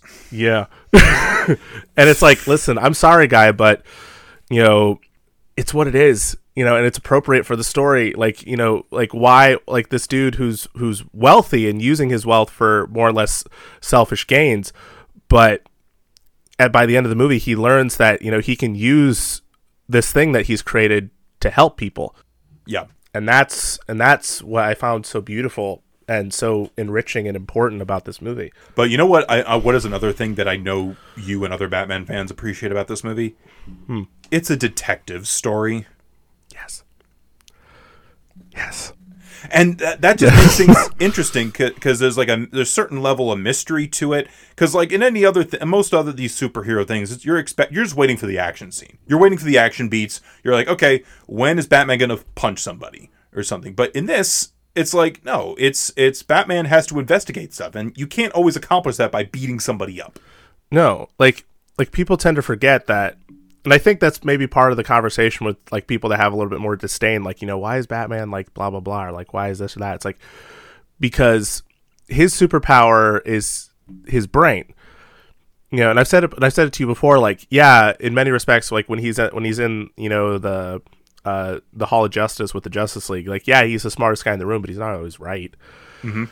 Um and so but like he's he is but it, but he is in fact though the smartest guy in the room and he didn't get that way because he's you know punching people in the face every single night it's like he's he's trying to investigate and he's he's he's trying to be a detective you know Right. similar to like Sherlock Holmes, he, one of the monikers, like with Cape Crusader, Dark Knight, he's also considered the world's greatest detective, mm-hmm. and it, it's something that ha- like maybe outside of maybe the Dark Knight would kind of s- dabbled in it a little bit with him investigating and trying to get Joker while Joker was doing his thing. Ultimately, we've never really seen Batman do detective work on the big screen, or at hmm. least in live action form. Right. And so that that's something that has just been a craving for the longest time. Again, another box ticked. He's a detective. And like like and it's not even like he's learning to be a detective. Like he's already smart. Like he's he's getting better at it. Like he's still like an amateur, but you know, like he see like when that first crime scene when the the one like mayor candidate, mayoral candidate or former mayor or whatever gets killed by the Riddler and they're going through all the crime scene stuff like like Batman's spotting shit in the crime scene that the that the investigators didn't even see. Right. So like like he and so was, I appreciated it so much that it's like he's using his fucking brain I, I, apologize for making this more R rated than normal. it's just this movie finally does so much shit that I've been waiting for in this in these in all these movies. Yeah, it feel and because like there are like some things I, I was thinking about this because I know there are people who've wanted like their ideal Batman movie, right? Where it's Batman investigating stuff and checking all of those boxes he mentioned. But the difference here is it's not fan service. It's in service of a really great story. Like it's stuff that I'm sure you've waited for for a very long time. But it's it's not just stroking your, your fan like your fan whatever. Like, No, you're like this it's is not. stuff. Th- uh, this is because, like I said, like for me, I'm I'm gonna be a bit more. I don't want to say critical, but like I'm gonna be like, okay, let's see what this is, and I'm like, Yeah. because you have to, because I'm like, we're doing another Batman. What are you gonna do this time? Sure enough, they do a lot different, and it's there's so much to this movie, and there's a lot I want to save for later because there's a lot of meat to unpack, a lot of things to unpack with this movie. it's a three hour movie, so there's particularly with the white privilege comment too. yes. Um, like uh like I said, Gotham aesthetically, it looks like Gotham City. Like I felt like the closest in live action in certain ways. I think about Batman Begins, how it's had that orange look to it, and Mm-hmm. it's it's a bit dirty. But this is like, I feel like it's it's got some of the gothic elements. Like I think about um like where Bruce Wayne lives, and it looks like a church. Like in some ways, looks like an it's old abandoned cathedral. church Yeah. like that I thought was um, really something. And I think about some of the buildings how they that look like they're like spiky, like look like a like a comic book Yes. sort of Yes. building, which is Like, pretty rad. Oh my god, dude! Like out, like there's like obviously Gotham City's been interpreted so many different times, and you know Nolan went for a more like like normal kind of city look, which you know worked especially like in. But I think in Begins it was a little bit more sprawling, a little bit like especially with that first wide shot when we're in Yeah. Gotham. It was Um, more it heightened. Great. It's more, more, heightened it's- in, in that one. yeah. Um, and then like with Burton, you know, obviously you got uh, the Academy Award winning Anton Furst, may rest in peace, and his design of Gotham City with that first movie, which is iconic as well. Of course. And it really kind of, you know, I think the way they described it, it's like it looked like hell was growing out of the ground a little bit. And so, in, in, in many respects, with Matt Reeves' take, it, oh God, I need, I forgot to turn my vibrate off. Shit.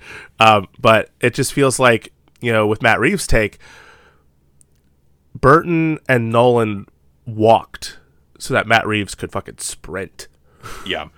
Like and and and it's not and it doesn't even just stop at you know aesthetics like cuz obviously this is an amazing looking Gotham City, but even just the the the world building aspect of this movie and how lived in Gotham looks like. You know, it looks dirty, it looks grimy. It's always raining. Always raining. It's funny, like my mom watched the movie and she sent me a text like it's raining all the time in Gotham and they didn't get they didn't give the penguin an umbrella. And I'm like, that's true. He didn't get one. Maybe he'll get one in the next one. But like, and like, the sun doesn't even come out till like the end of the movie. It feels like, Yeah. you know, like I, I'm sure there's. I mean, obviously there's a lot more like m- scenes in the movie where it's like kind of, uh, you know, end of day, like like uh, dusk, foggy, but um, no, it rains a lot, and it all adds to that aesthetic that he was aiming for. That like '70s, like taxi driver, sort of, uh, you know, Chinatown, like noir aesthetic. That like, yeah, sure, you can say it's grounded, but it's dripping with style. And it feels heightened to like you like you can't look at Gotham in this movie and think, oh, that that's like Jersey or that's like uh, New York or Chicago. Like, no, this is this is something different. Like, This is Gotham somewhere City. else. This is Gotham City, and uh, just and even just like I love um, even with like the narration, which I love that they did that for like the bookend, is having Robert Pattinson narrate as Batman, and which is so appropriate too because in the comics, like it's one of the few books where like there's just so much voiceover narration in the books because Batman's always thinking. He's always in his own head, and that's always like because again he's a very paranoid person, and he's very he's very much a person that even even after like he gets sidekicks and he starts the Bat family, like he still lives in his own head, and in many respects he's kind of battling himself internally, and you can see that even with this movie. But um, I love in those bits you see like the the extended shots of Gotham City. Like I love the I love the moments when like the signals in the sky and you see the guys freak out and they turn around and like there's just a shadowed area and they're like like oh no no no no no. no no no no no. Like they're they're literally scared of the dark because of Batman. Mm-hmm. So like you you feel the presence of him and I loved that so much. Ugh. I rambled a lot. uh, we should also just mention uh, what's his name, Greig Fraser I believe this is Greig Greig Fraser, who did the Was the- cinematography, um, did the cinematography also for Dune, Dune, which is and um, Mandalorian. Oh, and a lot of the Star Wars show, like they did the the, the projection thing that they Right, that they yes. kicked off with Mando. They did it in this. There's actually like I don't know if you've seen it, but there's like a behind the scenes image of them uh, by the bat signal having those conversation scenes, and all that cityscape stuff is like projection just the, just the stagecraft, whatever whatever Mm-hmm. this technology is called. That's pretty. I, I was hearing about that. That's pretty rad. Um, and you said that there was like a process, like they. I, I think you were tweeting this or somebody was that they convert that they shot. They did they shoot they shoot shot this digitally. they, they shot it film? digitally and then they converted it to film. Yeah, I sent that to you. Because they I think they did that with Dune as well, and it gives it a very distinct look, um, Mm-hmm. which I which was um, appreciated. Uh, let's talk about the score for a second because Batman has had many many iconic themes. I think this is my favorite because it combines it combines like like the the dramatic like you know comic bookiness of it, but also making it like somewhat you know serious and like I think about that theme and I'm like it just it's Batman. It's immediately come across comes across as Batman. Michael Giacchino, like with Patrick Stewart, deserves an Oscar. Like if Yes. there's anything about this movie, I think. I mean, I mean, I know they're already like saying, "Is this the first like Oscar contender?" For it's like, I don't know. I haven't seen anything else. This is still early in the year. I'm not gonna. It's it's March. Some people might forget about it. Like that, you got to remember Yeah. that with Oscar voters. But anyway, But ugh, Michael Giacchino score. I mean, he's he's been around for such a long time, and he's made so many great iconic scores. You know, like especially for Pixar, he's done a lot for Pixar. Um, he's done so many different movies. He's made a few of the MCU scores. I think he I think he worked on the Spider-Man movies. uh, Planet of the Apes with, with, Um, Planet of the Apes. Matt, Matt Reeves. Um, those movies. coming back with coming back with Matt Reeves. Like the man's been working from the get go, and but obviously like a lot of like the thing about Batman too is that like he has so many great iconics. Like Dan, the Danny Elfman score is iconic. Um, the Shirley Walker one from the animated show and the Mask of the Phantasm. Um, obviously Hans Zimmer and the various different Batman scores he's done. you know, Let's also remember the Batman '66 theme. Batman 66 theme is absolutely like uh, it's it's up there with like the you know Spider-Man one too. You know, it's just Yes. you know da na na na na na bat you know.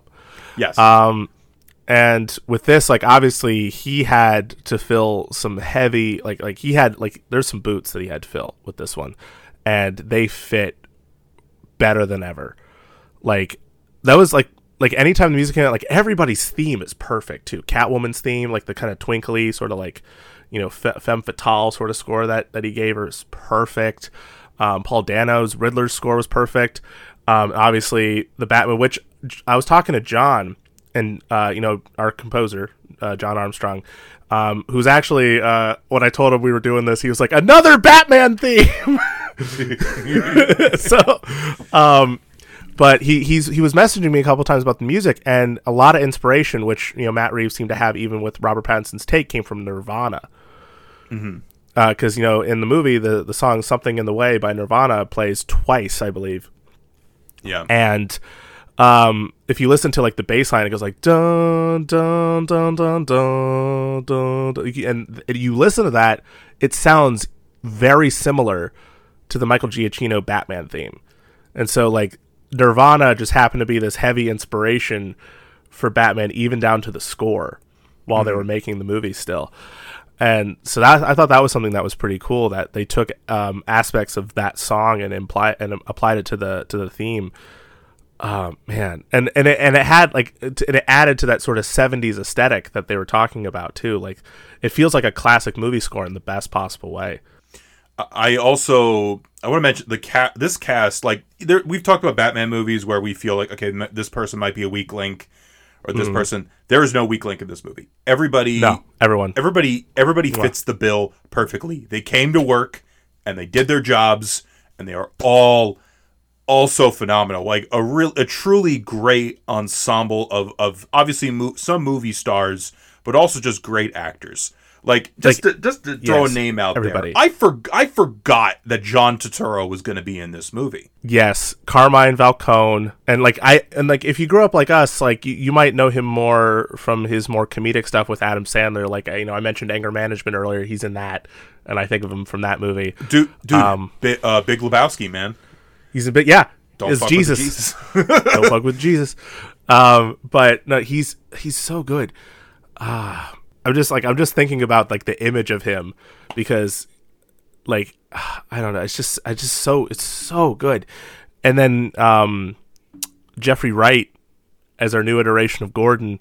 I love that he's like his Watson basically and the the relationship they have is is is incredible. Like it's and and two and what's nice about it too is that you know for the longest time we've never really seen a a Gordon Batman relationship until Nolan took over and we were able to get one with uh, Gary Oldman's version as well as Christian Bale. Um, so it was nice with this one that you know we got that again, but in in some somewhat of a different way, where they're at they seem like friends. Like I I, sorry, I I'm No, no, rambling. Go- go- no, no, no. But like they're friends, but like because this is not an origin story, okay? Because he's been Batman for a while. We're just dropped into this, and they ha- they've had a dynamic for a while, and Gordon just like man. Like that's the thing everybody's been talking about. like he just calls him, "What's up, man?" Like Man. I, I even I even love the bit when they're talking about trusting each other, and he's like, "You're the one wearing a mask." like it's just so casual, but he's like, "I still trust you more than half the people I work with." one of my one of my favorite moments is where it's just like we're we're gonna need a warrant to get in that place, and Batman's just like yeah. and Batman's like, I don't need one. nah. and then like uh you know, thumb the thumb drive. Thumb drive. Uh, like like this Oh, Gordon that's so good. I don't. He can't sleep. Uh, obviously, you're mentioning because of rain, but like, there's so much going on in this city. How do you sleep? How do you find the time to do that? Gotham City is so disjointed, this just broken down. It's like, how does anyone find any sleep? I mean, Bruce Wayne's clearly an insomniac, so how is anyone else not? I think about like Pat Hingle, and I'm like, he would not survive this Gotham City all. Poor Pat Hingle. Oh, you, you, your heart would break the moment you saw him show up. You're like, no, let him go to bed. he needs to sleep. I'm just Give imagining him the wings. Sergeant O'Hara. Oh, what you doing there, Riddler? I'm Stab. going to get Bruce Wayne. oh, where, where, where's the red bat phone? Oh, oh, Commissioner, I don't know if I could. I gotta quit. I'm sorry. I'm out. Later. Um, but but Jeffrey Wright is one of those actors. He like you just get excited in any movie that he's in. Like he was in the Hunger Games, and Yeah. like before before I was paying attention to him, really, I'm like, oh, I love this dude. Like he's great. He's great. He's great on Westworld. He was great in um, James Bond. He was in Yes. the Bond movies. Um, and he's he's a fantastic uh, Gordon, and I I cannot wait to see how that character progresses. Um, Zoe Kravitz. Listen, like she again, similar to every a lot of other people, she had a lot of shoes to fill. There's been a lot of iconic Catwomans, Michelle many. Pfeiffer, uh, Julie Newmar, uh, Lee Meriwether, all the Catwomans on the '60s show. Eartha Kitt should be, Eartha- be noted. Just Eartha we Kitt can mention to the other ones. Eartha Kitt for sure. Um, and you know, you uh, like like uh, new, uh, we've had uh, Halle Berry uh, is a great actor who played Catwoman. I mean, the movie's not the best, but you know, I think Halle Berry should still be worth noting. Um, For sure. Uh, Anne Hathaway uh, in Dark Knight Rises, and so Zoe Kravitz had a lot of shoes to fill, and damn, She feels like I think she's one of the the casting choice where it feels like a modern like like when I think about like the Arkham games or any play like any Mm-hmm. of the modern iterations of Batman. Like I don't follow the comics, but if I'm like I look at her and I'm like this feels like th- this feels like Catwoman of like now. like and what's funny too is like when when Gary Oldman played Gordon in the Nolan movies like a lot of people cited how he looked a lot like how Gordon looks in the comics like specifically Batman Year 1 which was a big inspiration for like every Batman movie or at least any early day Batman movie and I feel like like the version of Catwoman from that book is what helped inform Zoe Kravitz a little bit more I think Zoe Kravitz brought a little bit more of that, maybe a little bit of Catwoman from Batman Hush, where they delve into the romantic aspect of Batman and Catwoman a lot more, or even like some of the recent stuff by Tom King and all the various artists that he worked with. Um, uh, and but it, especially especially just from a visual standpoint, I think she looked a lot like that version of Catwoman, and sort of that like you know getting to become because she's Selina Kyle when we first meet. She's not Catwoman yet. Mm-hmm. You know, like this movie in a lot of respects feels like an origin story for the villains, which we've seen we've seen that before in the other movies, but in a lot of ways that sort of takes over from the Batman story in in a lot of different installments. Whereas this time, it doesn't. It's part of the world building, mm-hmm. and so we're seeing the progression of these characters with the existence of Batman and how Batman because that's always been the biggest thing too is that Batman informs and like inspires all these villains, which we'll talk about uh, with the Riddler who didn't do anything at all until Batman existed. Because Batman was his inspiration to do what he did. But to go back to, to Zoe, like she's so good. Like like it's it's so different than all the other versions, but it's it's so good. Like I even love I love um just like the movements, the backstory. Ugh. Absolutely incredible. And but then going back to Riddler, Paul Dano wh- why hasn't he played a Batman villain before? I feel like um, Paul Dano is one of those actors who could probably play just about any Batman villain. Like, like it's how could he not? Mm-hmm. He's so good. And and with this, version, like obviously there was a lot of talk about the inspiration for this, like you know the the Zodiac killer stuff, and um, I mean, and they go pretty on the nose with it, with it, which is fine. You know, like even the Cypher stuff or uh, how the the question mark logo looks like a gun, sh- like a guns, like a sight on a gun, which is mm. very similar to the Zodiac.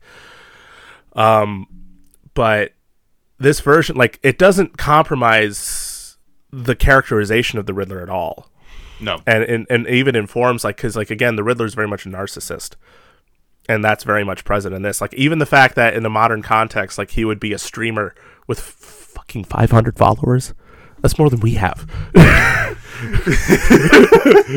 what the hell? We actually hit 300 on Instagram the other day, so thank you for anyone That's that follows good. us. But uh, uh, I, I, one of my favorite things, like little details, looking at the comments. Yes, don't yeah. forget the cling. Don't forget the cling wrap. I le- there was someone on Letterboxd that that took one of the screen names and said, "I wonder if they made like a fan edit for, for the Riddler." Oh God. oh my God. Uh, I even I, is... like yeah. I, I love that there was. Sorry, I don't mean to. No, no, no, no. That's okay. I like that there was the uh, like the Patreon wall block, so they got the password or whatever, and it's just him going, "Hey guys." yes, it's your boy, the Riddler. He doesn't say that, but I'm just like, like it's basically that feels like, it's, "What's up, guys?" Yeah, yeah. It's it was it was kind of hysterical, but like perfect he was appropriately scary in a way that I, I didn't think we could ever get again with a Batman villain because the last oh, time no, I had no. been appropriately scared was Heath Ledger's Joker. That you opening know. scene. oh, that that scared the shit out of me when like he's watching the TV and he walks away and he's just standing right there. He, but just the, oh man. But You know what we have to mention though? Your boy. We got to mention your boy Listen, uh, us one of the best of the movie by far. Listen, Colin Farrell is a terrific actor. He is one of the best actors who has not yet been nominated for an Oscar. Um, Academy changed this with this movie because listen, you you gave an Oscar to to Joaquin Phoenix for playing the Joker. Listen, you can surely give five Oscars uh, to Colin Farrell for playing this. Listen no no no. He is the makeup the makeup team behind this is astonishing. Let's let's wow. just add that as well. They made him completely unrecognizable to the point where he just looks like a character actor that you've seen it you you're like i remember him from somewhere. But no you you only it's colin farrell. He is fantastic listen and he what's his face in uh he was what's his face in daredevil uh uh, uh bullseye bullseye and like listen it's a stupid movie and it's stupid. but he is so, he, he, puts 110 percent of himself in that. He, he no, appro- I was saying it's just funny too to think that he was a Daredevil and he fought Batman in that one. yeah, you're not wrong.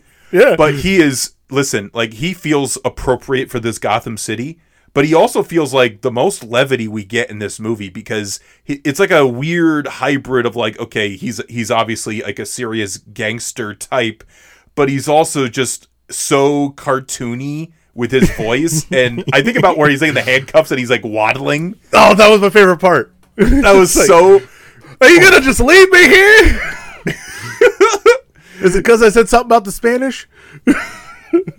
And just like him him criticizing uh, gordon and batman's spanish.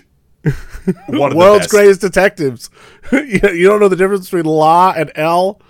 And it's like this hard boiled gangster like sees the picture of like the vote of the victors like ah I didn't want to see this!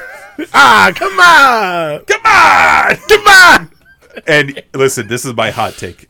This is my hot take okay? Give it. Colin Farrell can not only play this version of the Penguin he could also play the Tim Burton version and the Burgess Meredith Penguin I agree. he I agree. could. I do. like he could and it, he is like the just the right amount of like silliness but also he's like okay this is a, a character who, who could exist in this world and just oh my god he I I can't say enough things. Like it's probably my personal favorite thing in the movie because every time he's on screen, I just can't. uh, And when he has like the shit talk with like John Turturro with, with Falcone, when Falcone's getting arrested, you rat. Oh, and, and he's a part of the best like action scene in the whole movie. Yes. So obviously in the trailers, there's that car chase. it's like I got you. It's so good and it's practical. It's it's an amazing, uh, truly an amazing car chase sequence, and uh, the That the Batmobile's earned its place. the Battinson Batmobile is really cool, but it, I also loved it because it kind of looks like it looks like uh like you took the red stuff off the '66 mobile to a certain extent, like the red decals and all that.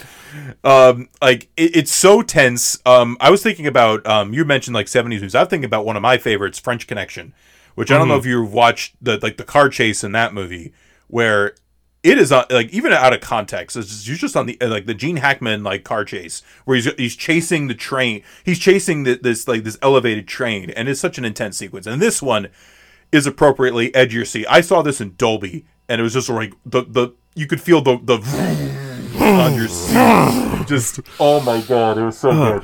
And you know what? It should be noted too before we get because there's one more actor I think we, we obviously have to talk we about. we but, have um, to.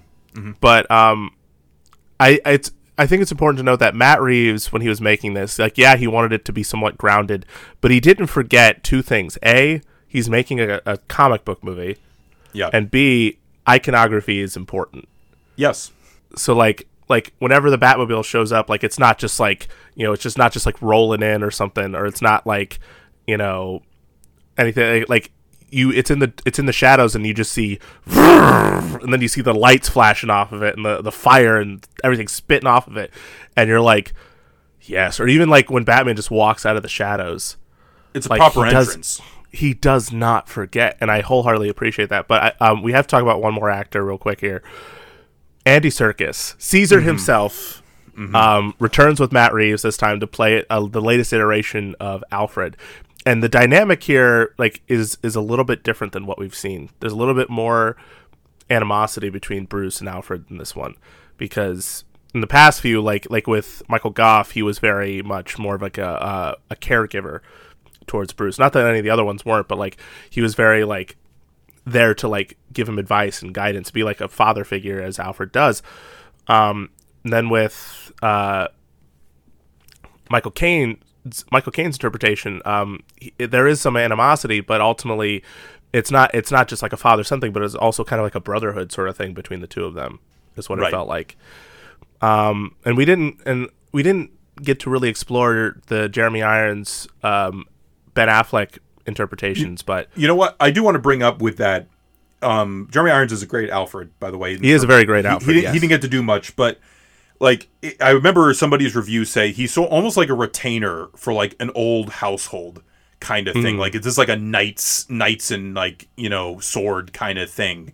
You know, so, and I and I think that's very true. Like he's trying to preserve the like the Wayne, which is kind of true of this one as well. Like he th- he's like still like listen, you got to keep up appearances. You got let me you, you can use these cufflinks, man. yes, here's my cufflinks.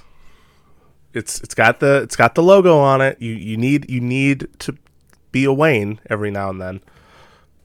Sorry, Alfred's all about that brand recognition, man.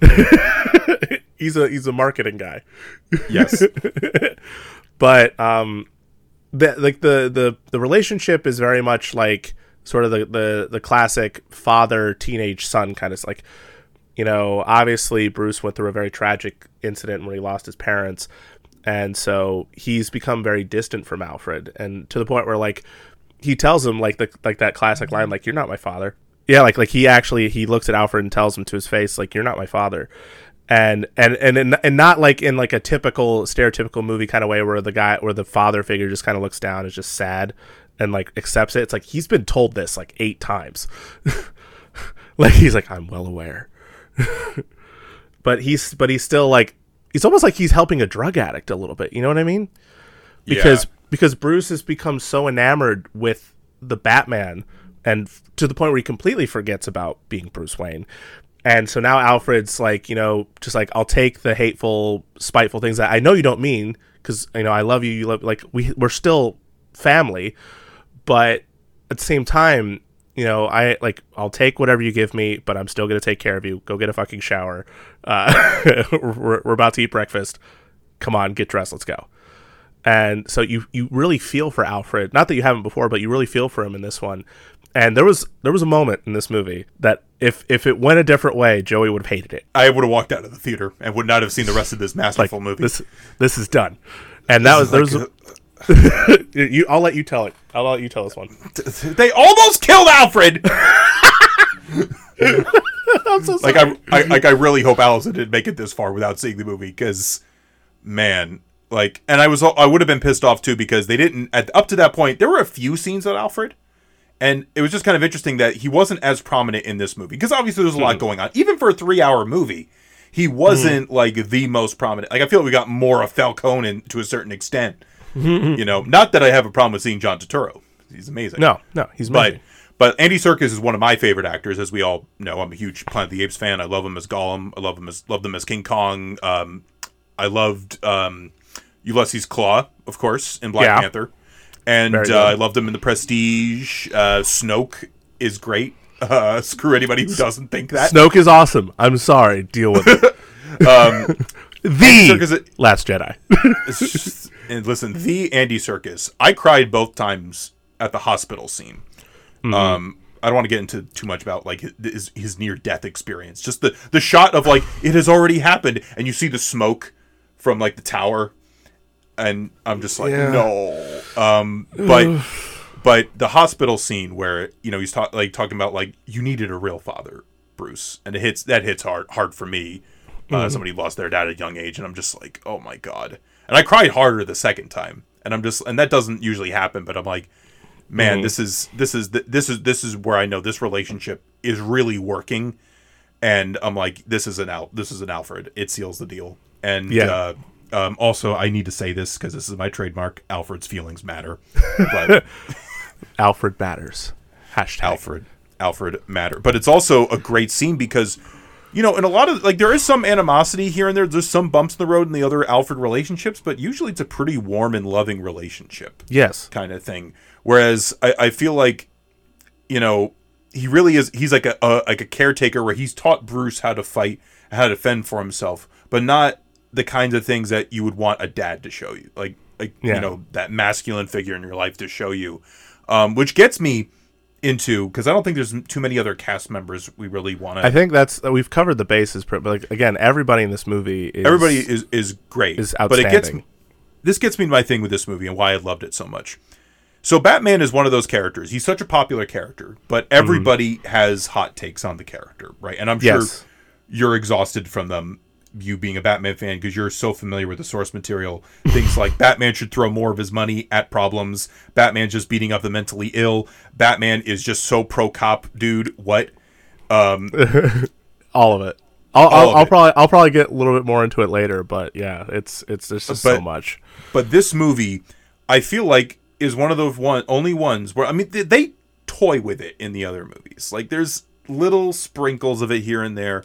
This is a movie where I feel like it's akin to the Last Jedi, where it's it's not a movie that hates Luke Skywalker, hates Batman. No. It's it's just addressing things about a given franchise, you know. And this movie really does that. Like Bruce Wayne, yes, is upsetting that he lost his father. But is it really more upset? Is he really an orphan? Like as as the Riddler poses the question, because Yeah. the Riddler had such a tr- had you know didn't have his parents, but he didn't have like a fancy castle or you know he didn't have an Alfred. No. he didn't have an Alfred. He couldn't he couldn't become the Batman and you know like that or um you know or just like the way Gotham is is just like oh god you know and they address the what the renewal fund's been used for after the death of Thomas Yeah. Wayne. They address money that the- and they also yeah, the, mm-hmm. Yeah Go ahead, sorry. No, go ahead, go ahead. that like they address that the the money because it doesn't really have that much supervision. They're able to use it for bribes and corruption, and it's like, listen, like Batman, Bruce Wayne is rich, but it it takes it takes a village uh, to help these things out, basically. But also because what is Batman's famous thing in the animated series? What does he say? I am vengeance. I am the I am knight. the knight. I, I am, am- a marketable toy. But anyway, Yeah. But but he says I am vengeance. But then when people like Catwoman and Riddler say it, and he's like, wait a minute, wait, well, that's not what I meant. No, wait, wait, wait, wait. Is that wait? Is that what they're getting from vengeance? Wait, is that is vengeance really the way I want to go with this? No. No, it's not. No. it's like, oh wait, shit. I I Batman's like screwed up here because he's just like, oh man, the people that are inspired by me are now taking this to a, a whole different level that I never intended for. Where it's like, or, or like, I love that Catwoman just calls him. She's like, oh, come on, vengeance. And Yeah. it's Like it's like, a silly thing. Like, come on, vengeance. it's just like, oof. You know, like 'cause I you- just, you gotta like you gotta remember too like with batman is that first and foremost he went into this like head first to be like bruce wayne just jumped right into it to be batman Mm-hmm. this like yeah he might have planned it out a little bit and obviously Yes. you know trial and error but not to the extent that he understood what his actions would you know inspire you know we t- like Right. in the in the nolan films they talk about escalation like obviously i think this movie deals with that as well is that idea of like you know what does one's actions do later on and so because of that like you know i think people tend to forget that. It's like batman doesn't prepare for like he prepares for things but he doesn't prepare for everything because mm-hmm. he's just going through this. He's going through this path. He's going on this journey of being this character and learning like what's the best way to to to, to be batman. And at first when we first meet him i was mentioning this earlier is that he he wants to right the wrongs that happened to him. Selfish admittedly. And like yeah you know he's fighting crimes and he's saving people but like in that first scene when he when he beats up all those thugs like even the guy that he's saving is like don't hurt me. You know he's terrified of him. So like and he notices that too. So like he's like the fear that i'm instilling is is is sort of leaking out into people that i'm trying to help and trying to save. But he doesn't think of that outright. Like he's just like a moment but then he just like moves on and just like this is the mission. This is what i have to do. Um so then as the movie progresses it's kind of like i think people have described it as something like a coming of age story a little bit. It's like he's learning that like i love i love the bit in the the end of the movie when they're in gotham square garden. And uh and um it's gotham is flooded um in a moment that i believe was taken from zero year which is a riddler story. Um and uh that scaffolding falls on to all those people including that kid that is we've seen throughout the movie. He's kind of the the the the metaphorical representation of Batman that he just lost his father to the Riddler, um, because you can argue because of an inspiration from Batman, and so like he saves this kid's life and all these other people's lives, instead of just immediately just focusing on getting the Riddler or doing this or doing that, he saves these people's lives. And I mm-hmm. love the bit at the end of the movie when he's on the roof and he like he's like carrying that person to you know get helicoptered off to safety. And that's when he's like this is what like hope. Yes, hope. And it's just it was such a beautiful moment to to kind of cap the movie off with. And then it just shows that he's progressed and he's become that hero that we've been waiting for like he's because he's not a hero when we meet him he's a vigilante then he becomes a hero Yeah. Yes. No, I And- loved. so much of that third act like was so Mm-hmm. beautiful, especially when he is saving those people, and just I love that shot of him leading everybody out of the water. That you know, um, that's great, and it just it it's a nice little arc for him in the movie, Mm-hmm. like too, and they that that is conveyed so beautifully through visual um, storytelling. But you were saying you were continuing. Sorry. Well, I was just gonna say, I think it works in the metaphorical sense of like rich people in general. Yeah. Like I think of Elon Musk, not to compare Batman to Elon Musk, but you know, I'm just gonna do it anyway. um, but like Elon Musk, he may he's he's one of the richest people in the world. I think he is. He is he the richest person in the world, He's up there. uh, effectively somewhere up there. I don't know, or it's Bezos, one of those two. I don't know. Mm-hmm. But um, you know, obviously he has Tesla and he makes electric cars and he does all this stuff. And yeah, you could argue maybe he's doing some things for the environment, but mm, you know what I mean? Like it's it's a Yeah. struggle to like, and and you say that with a lot of rich people. Like they they do all these things that people like us can't do, and yet they have the means to do better, to be better. And in a metaphorical sense, you can look at that with Batman in this version of Batman, where he starts off very selfish, very much like he's thinking he's trying he, he's thinking he's helping the world, but he's really trying to like um, mend something in himself that was broken when his parents were killed. Without realizing that, you know, yeah, he's used all these resources and everything in his power to become Batman, but how can you actually use that to better other people's lives that don't have the same financial privilege that you do? And I think I think it's well addressed in this movie, like you know, and it's, it's just in that metaphorical sense with him being Batman is sort of the like let's say electric car, if you will. right. So, but again, it also plays on that that whole fantasy thing where it's like I don't think that's ever going to happen in real life, but it's nice that it happened for Batman. But also, like, I think about white privilege. the Yeah. uh, that made a guy walk out of a theater. it's like, jeez Louise. Ay, ay, ay. I don't know. That that that does, but I, uh, but go, rap like I, I'm trying to. There's so much with this movie, but like go, going back to the other movie, like both of these movies, I think are great versions of the characters that they are adapting. Yes. Obviously, uh, made by two masterclass filmmakers. I mean, James Mangold, our first feature, and Matt Reeves, um, appearing on our po- uh, his film appearing on our podcast once again. Yes. Um, we've officially labeled Matt Reeves as the first person uh, to be to be uh, anointed into our two dudes Venn diagram. Yes. um, where in the middle of that Venn diagram we put all the movies that both Joey and I like consider our like personal like favorites and like like stuff that he and I both connect with so much. And because Matt Reeves not only made an incredible couple of incredible apes movies, but also now he's made an incredible Batman movie, like it just it perfectly fits in there. Like, yes. um, and you can tell like I think Gifford was saying this to me a while ago, and I'm gonna I'm gonna I'm gonna amend it a little bit because I, I think uh, I think it's better phrasing this way. But you know, he was initially telling me this is the first time he felt that this was a Batman movie made by a Batman fan, and I said, well, um. I, I can agree. I def, especially after seeing it, I very much agree with it. But I would change it in that I think everyone that's made a Batman film is a Batman fan, maybe. But I don't think any of them are really Batman nerds if that makes any sense or like had like a steep like a deep knowledge of the lore and everything it's like burton famously never said he'd never read a comic before making a batman movie nolan had to get david goyer to come in as the batman the comics expert to help write the stories um, i can't speak for joel schumacher i don't know what his connection with batman was. I don't remember off the top of my head. Um, snyder you know read read the comics but obviously had his own agenda and his own interpretations with the character. Um, but with this one it, it genuinely does feel like you know especially just from interviews and just from watching the movie itself matt reeves is clearly a fan.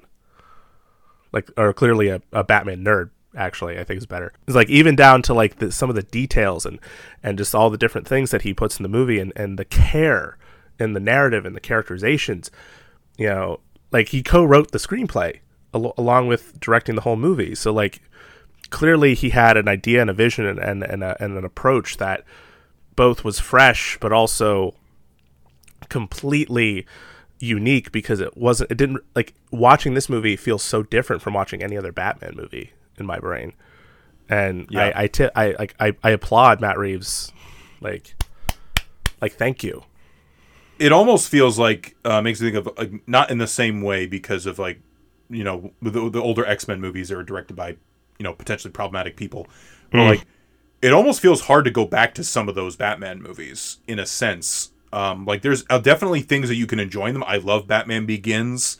I love the '66. The '66 movie I think is I think is equal to this movie in the sense that they feel like great adaptations of the comics from different eras Yeah, like the 66 captures that mood and that moment so perfectly.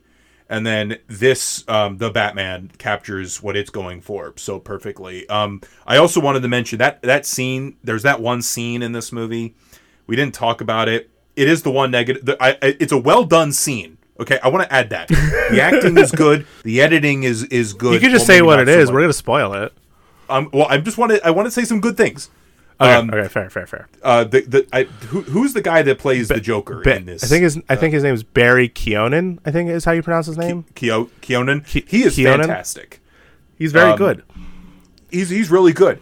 This scene should have been an after credit scene because this movie was really winning me because I'm like, oh boy, a self-contained Batman story. I sound like a penguin now, sweetheart. this is perfect.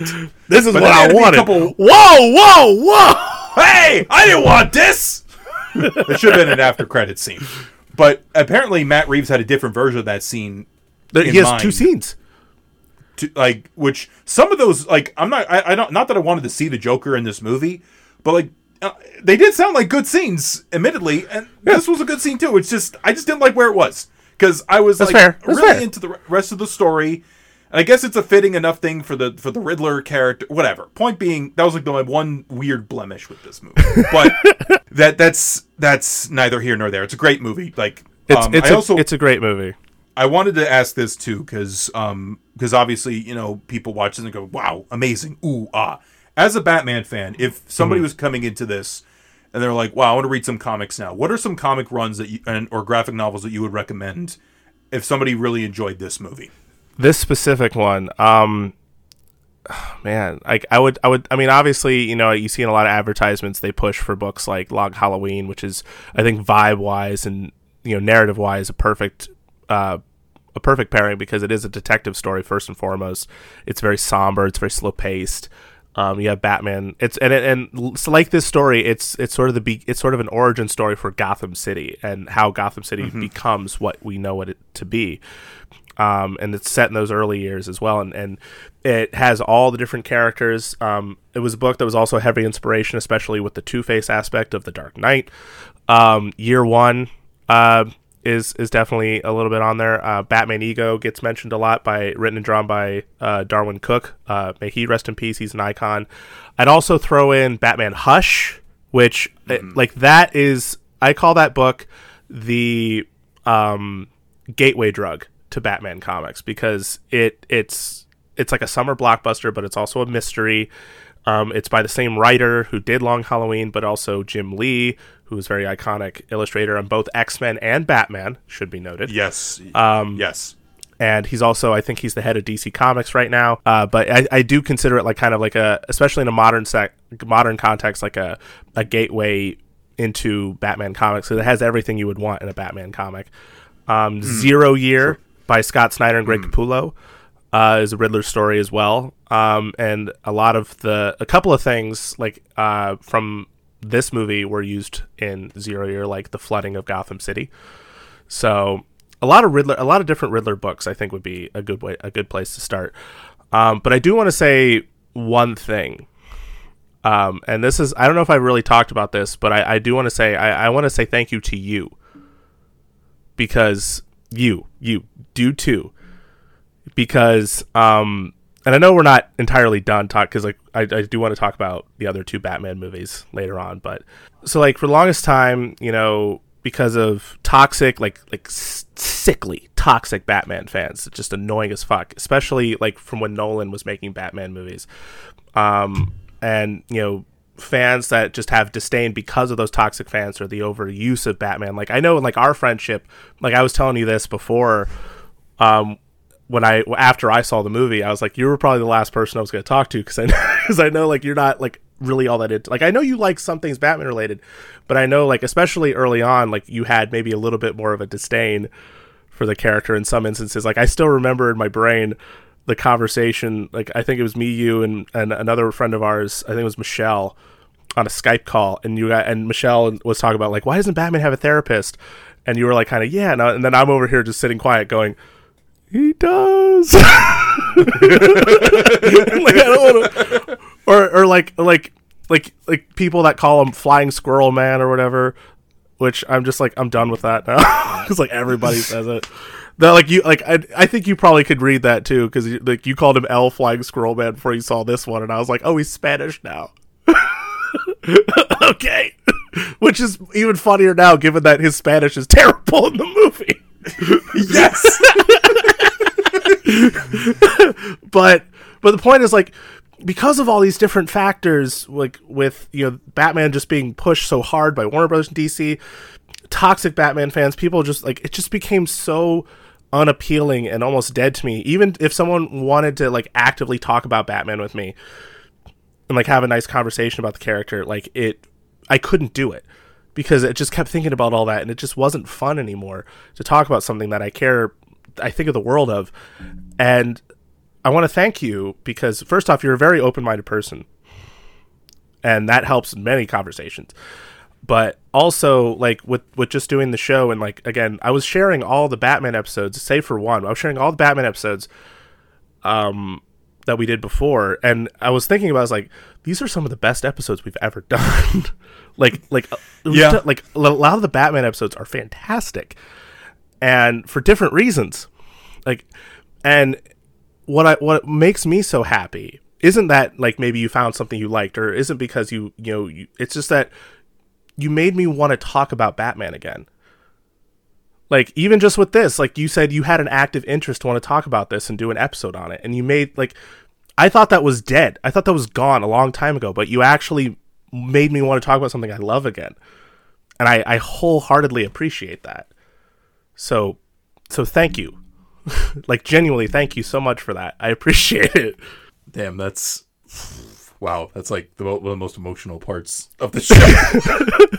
It's like it's it's it's stupid in a weird way because I like I want to talk about fictional character, but it's just so weird because I've wanted to do it and and I can't because it's just it stopped being fun because of every fucking factor in play.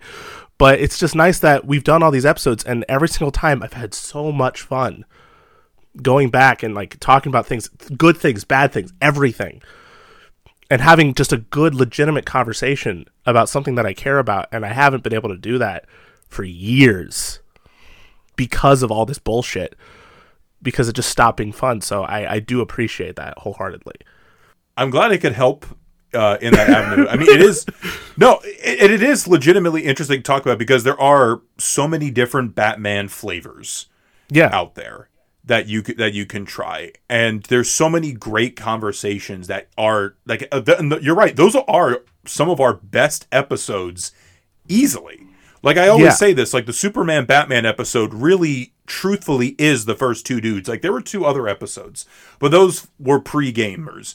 That was the one I felt like that set the tone for the show. Whether Yes. you like the show or not. Um, maybe if you really didn't like this oh i'm so sorry no, but really, it's always no, great no. because I think that that's the thing. It's like, yeah, it's always easy just to sit that uh, for me, like easy just to oh talk about things you know that you like, but it's like really another thing to be like, oh, okay, I'm talking with you, who's obviously a, a big Batman expert, and I'm just like spewing my my either terrible hot takes or like, ooh, I got some spicy insight as a as some as a uh, as an amateur, you know. Um, so uh, that, that that's that's a lot of fun. Um, and uh, it, it's definitely been a fun, and it, it's representative of the show because it's it. I enjoy doing this show, and I'm Yeah. glad we we fast tracked this episode in particular. i agree and like you can even Yeah. apply that to just movies in general because of just how often people like do x y and z or like you know like the whole cinema thing with martin scorsese like who gives a shit like like who like seriously like he's he he has his preferences and it's not like he's entirely wrong i mean There is theme park shit based off of these characters. I mean, there's a whole Marvel land at Universal Studios. I mean, like, how like I don't know. I'm sorry, Martin Scorsese, you know, had a comment and it pissed people off. Fucking hell. I don't know, but it's just just listen, it just just have fun with this stuff, guys. it's just this- what this happened to it fun? it, it could be it, you could be passionate it's fine you know i mean i Like, feel like that's yeah. what we we try to do every every time we you know set forth in front of our microphones but you know it's another thing entirely to just everything that goes on the internet Eh, the internet is a mistake um for a lot of yeah, yeah. is what we're trying to say but no um i think with both of these movies if you don't mind me going back to the the subject at hand Yes, yes. Please, again, please. I think there's a lot to be talk, talked about with the characterizations of these guys and all that, but I also think about dads with both of these movies because Logan in this much uh, Logan in the fir- in in Logan is a very flawed father figure. He is a terrible like dad figure. He is yelling, he is killing people, he is cursing up a storm. telling you your and comic it just- books are, are ice cream for bedwetters. you know but but it also just goes to show like like fatherhood can be a beautiful thing and when you have that like love like being loved fe- loving someone else you know in that way can be really be a beautiful thing but also i think about um i think about the batman that's hospital scene really got to me because it's just like you know i didn't know my dad very well. So there's all there's like i think about that scene where he talks to falcone. Falcone knows his dad better than he ever will. Yes, and Yeah, there's like, something uh, that I, I, because I knowing that firsthand, there's something so tragic about that.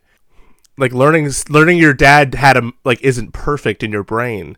Yeah, Yeah, And I think yeah. about that sometimes because, like, you know, you hear from people, like, you know, talk to people, oh, he was a great guy, and I'm sure he was, but it's like you think about it, and you're like, you can never really fully know, you know, and like you're you're like, oh, why am I doing this? This is all for him.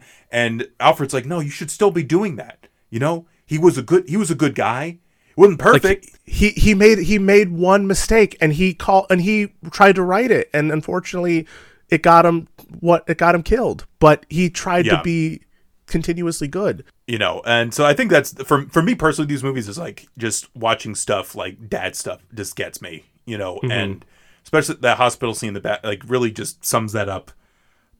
Chef's kiss perfectly um you know and it's just really good like I, like you know obviously i talk about it a lot but it's like uncovers things that i didn't think about feeling you know before. So i'm really appreciative for matt reeves um for james mangold. They're all their production teams. You know they really um like i said it takes a village to make these movies and it really Takes was village, truly especially you know in the case of the Batman making the movie through COVID, and you know it was supposed to come out in 2020, and Yeah. you know, or at least 20 like it was supposed to come out, and then you know obviously. You know, Robert Pattinson got COVID. I mean, fucking Matt Reeves got COVID, so he couldn't go to his own premiere.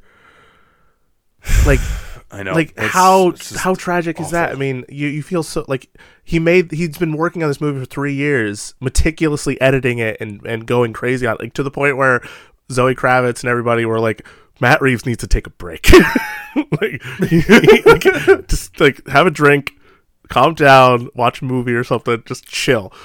But like, no, he was Right. working so like passionately, meticulously on this one, and it just sucks that he couldn't go to his own premiere because he got COVID. yeah it's it, it, that that stinks um no but it's, it's i think it's both of these are great movies like full stop not just like okay this is a fun time these are just legitimately great some of the best movies from the last couple of years i feel um, from the last like half decade you know in film. Um and i think uh like, like i said again it takes a vil- like i was listening to james mangold's commentary track and you know the wall of credits that we all sit through most people sit through them to get to some type of juicy after credit scene.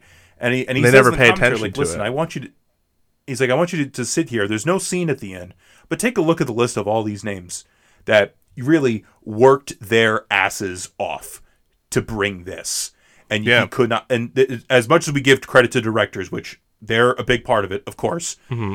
it's really a team effort um as is this podcast And on that note, I do want to give a shout out to a friend of ours and a listener who is one of those people on credits list who's who's been working on a lot of different shows for the CW. He's currently working on another show right now. Our friend Chris, Chris Olivier is one of those people um, who you see in those credits. So shout out to him as well, specifically. You know, Absolutely, absolutely. Shout out to Chris, um, great guy, um, and of course, you know, works hard. We know that for for Oh, a yeah. fact. folks, folks, what are some of your more ma- favorite mature superhero movies? What's your favorite X Men movie? What's your favorite Batman story? We probably asked the Batman question. It's always good to ask somebody what's your favorite Batman movie Yeah, because it could what- change. It could know. change. Like like tomorrow it could be, you know, uh Adam West. The next day it could be uh Val Kilmer. Why not? Yeah, yeah. Why not?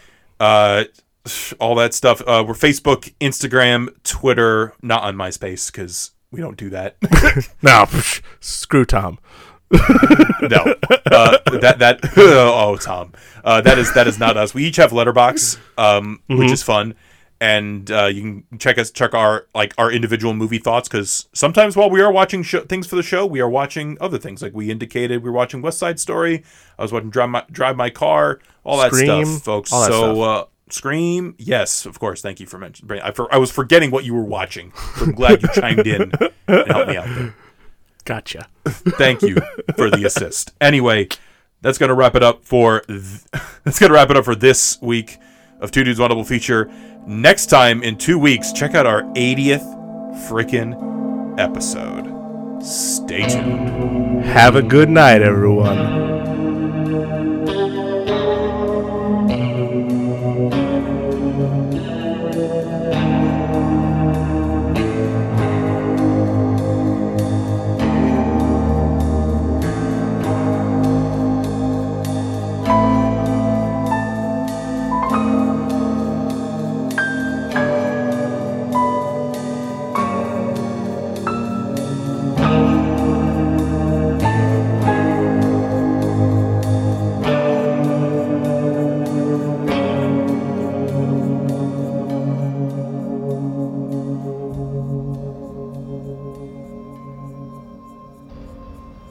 Thank you all for listening to Two Dudes, One Double Feature. Please follow us on Instagram, Facebook, and Twitter. Special shout out, as always, to John and Kenny Armstrong. Thank you guys for everything you do. We love you both so much. And of course, stay tuned in two weeks for a brand new episode of Two Dudes, One Double Feature.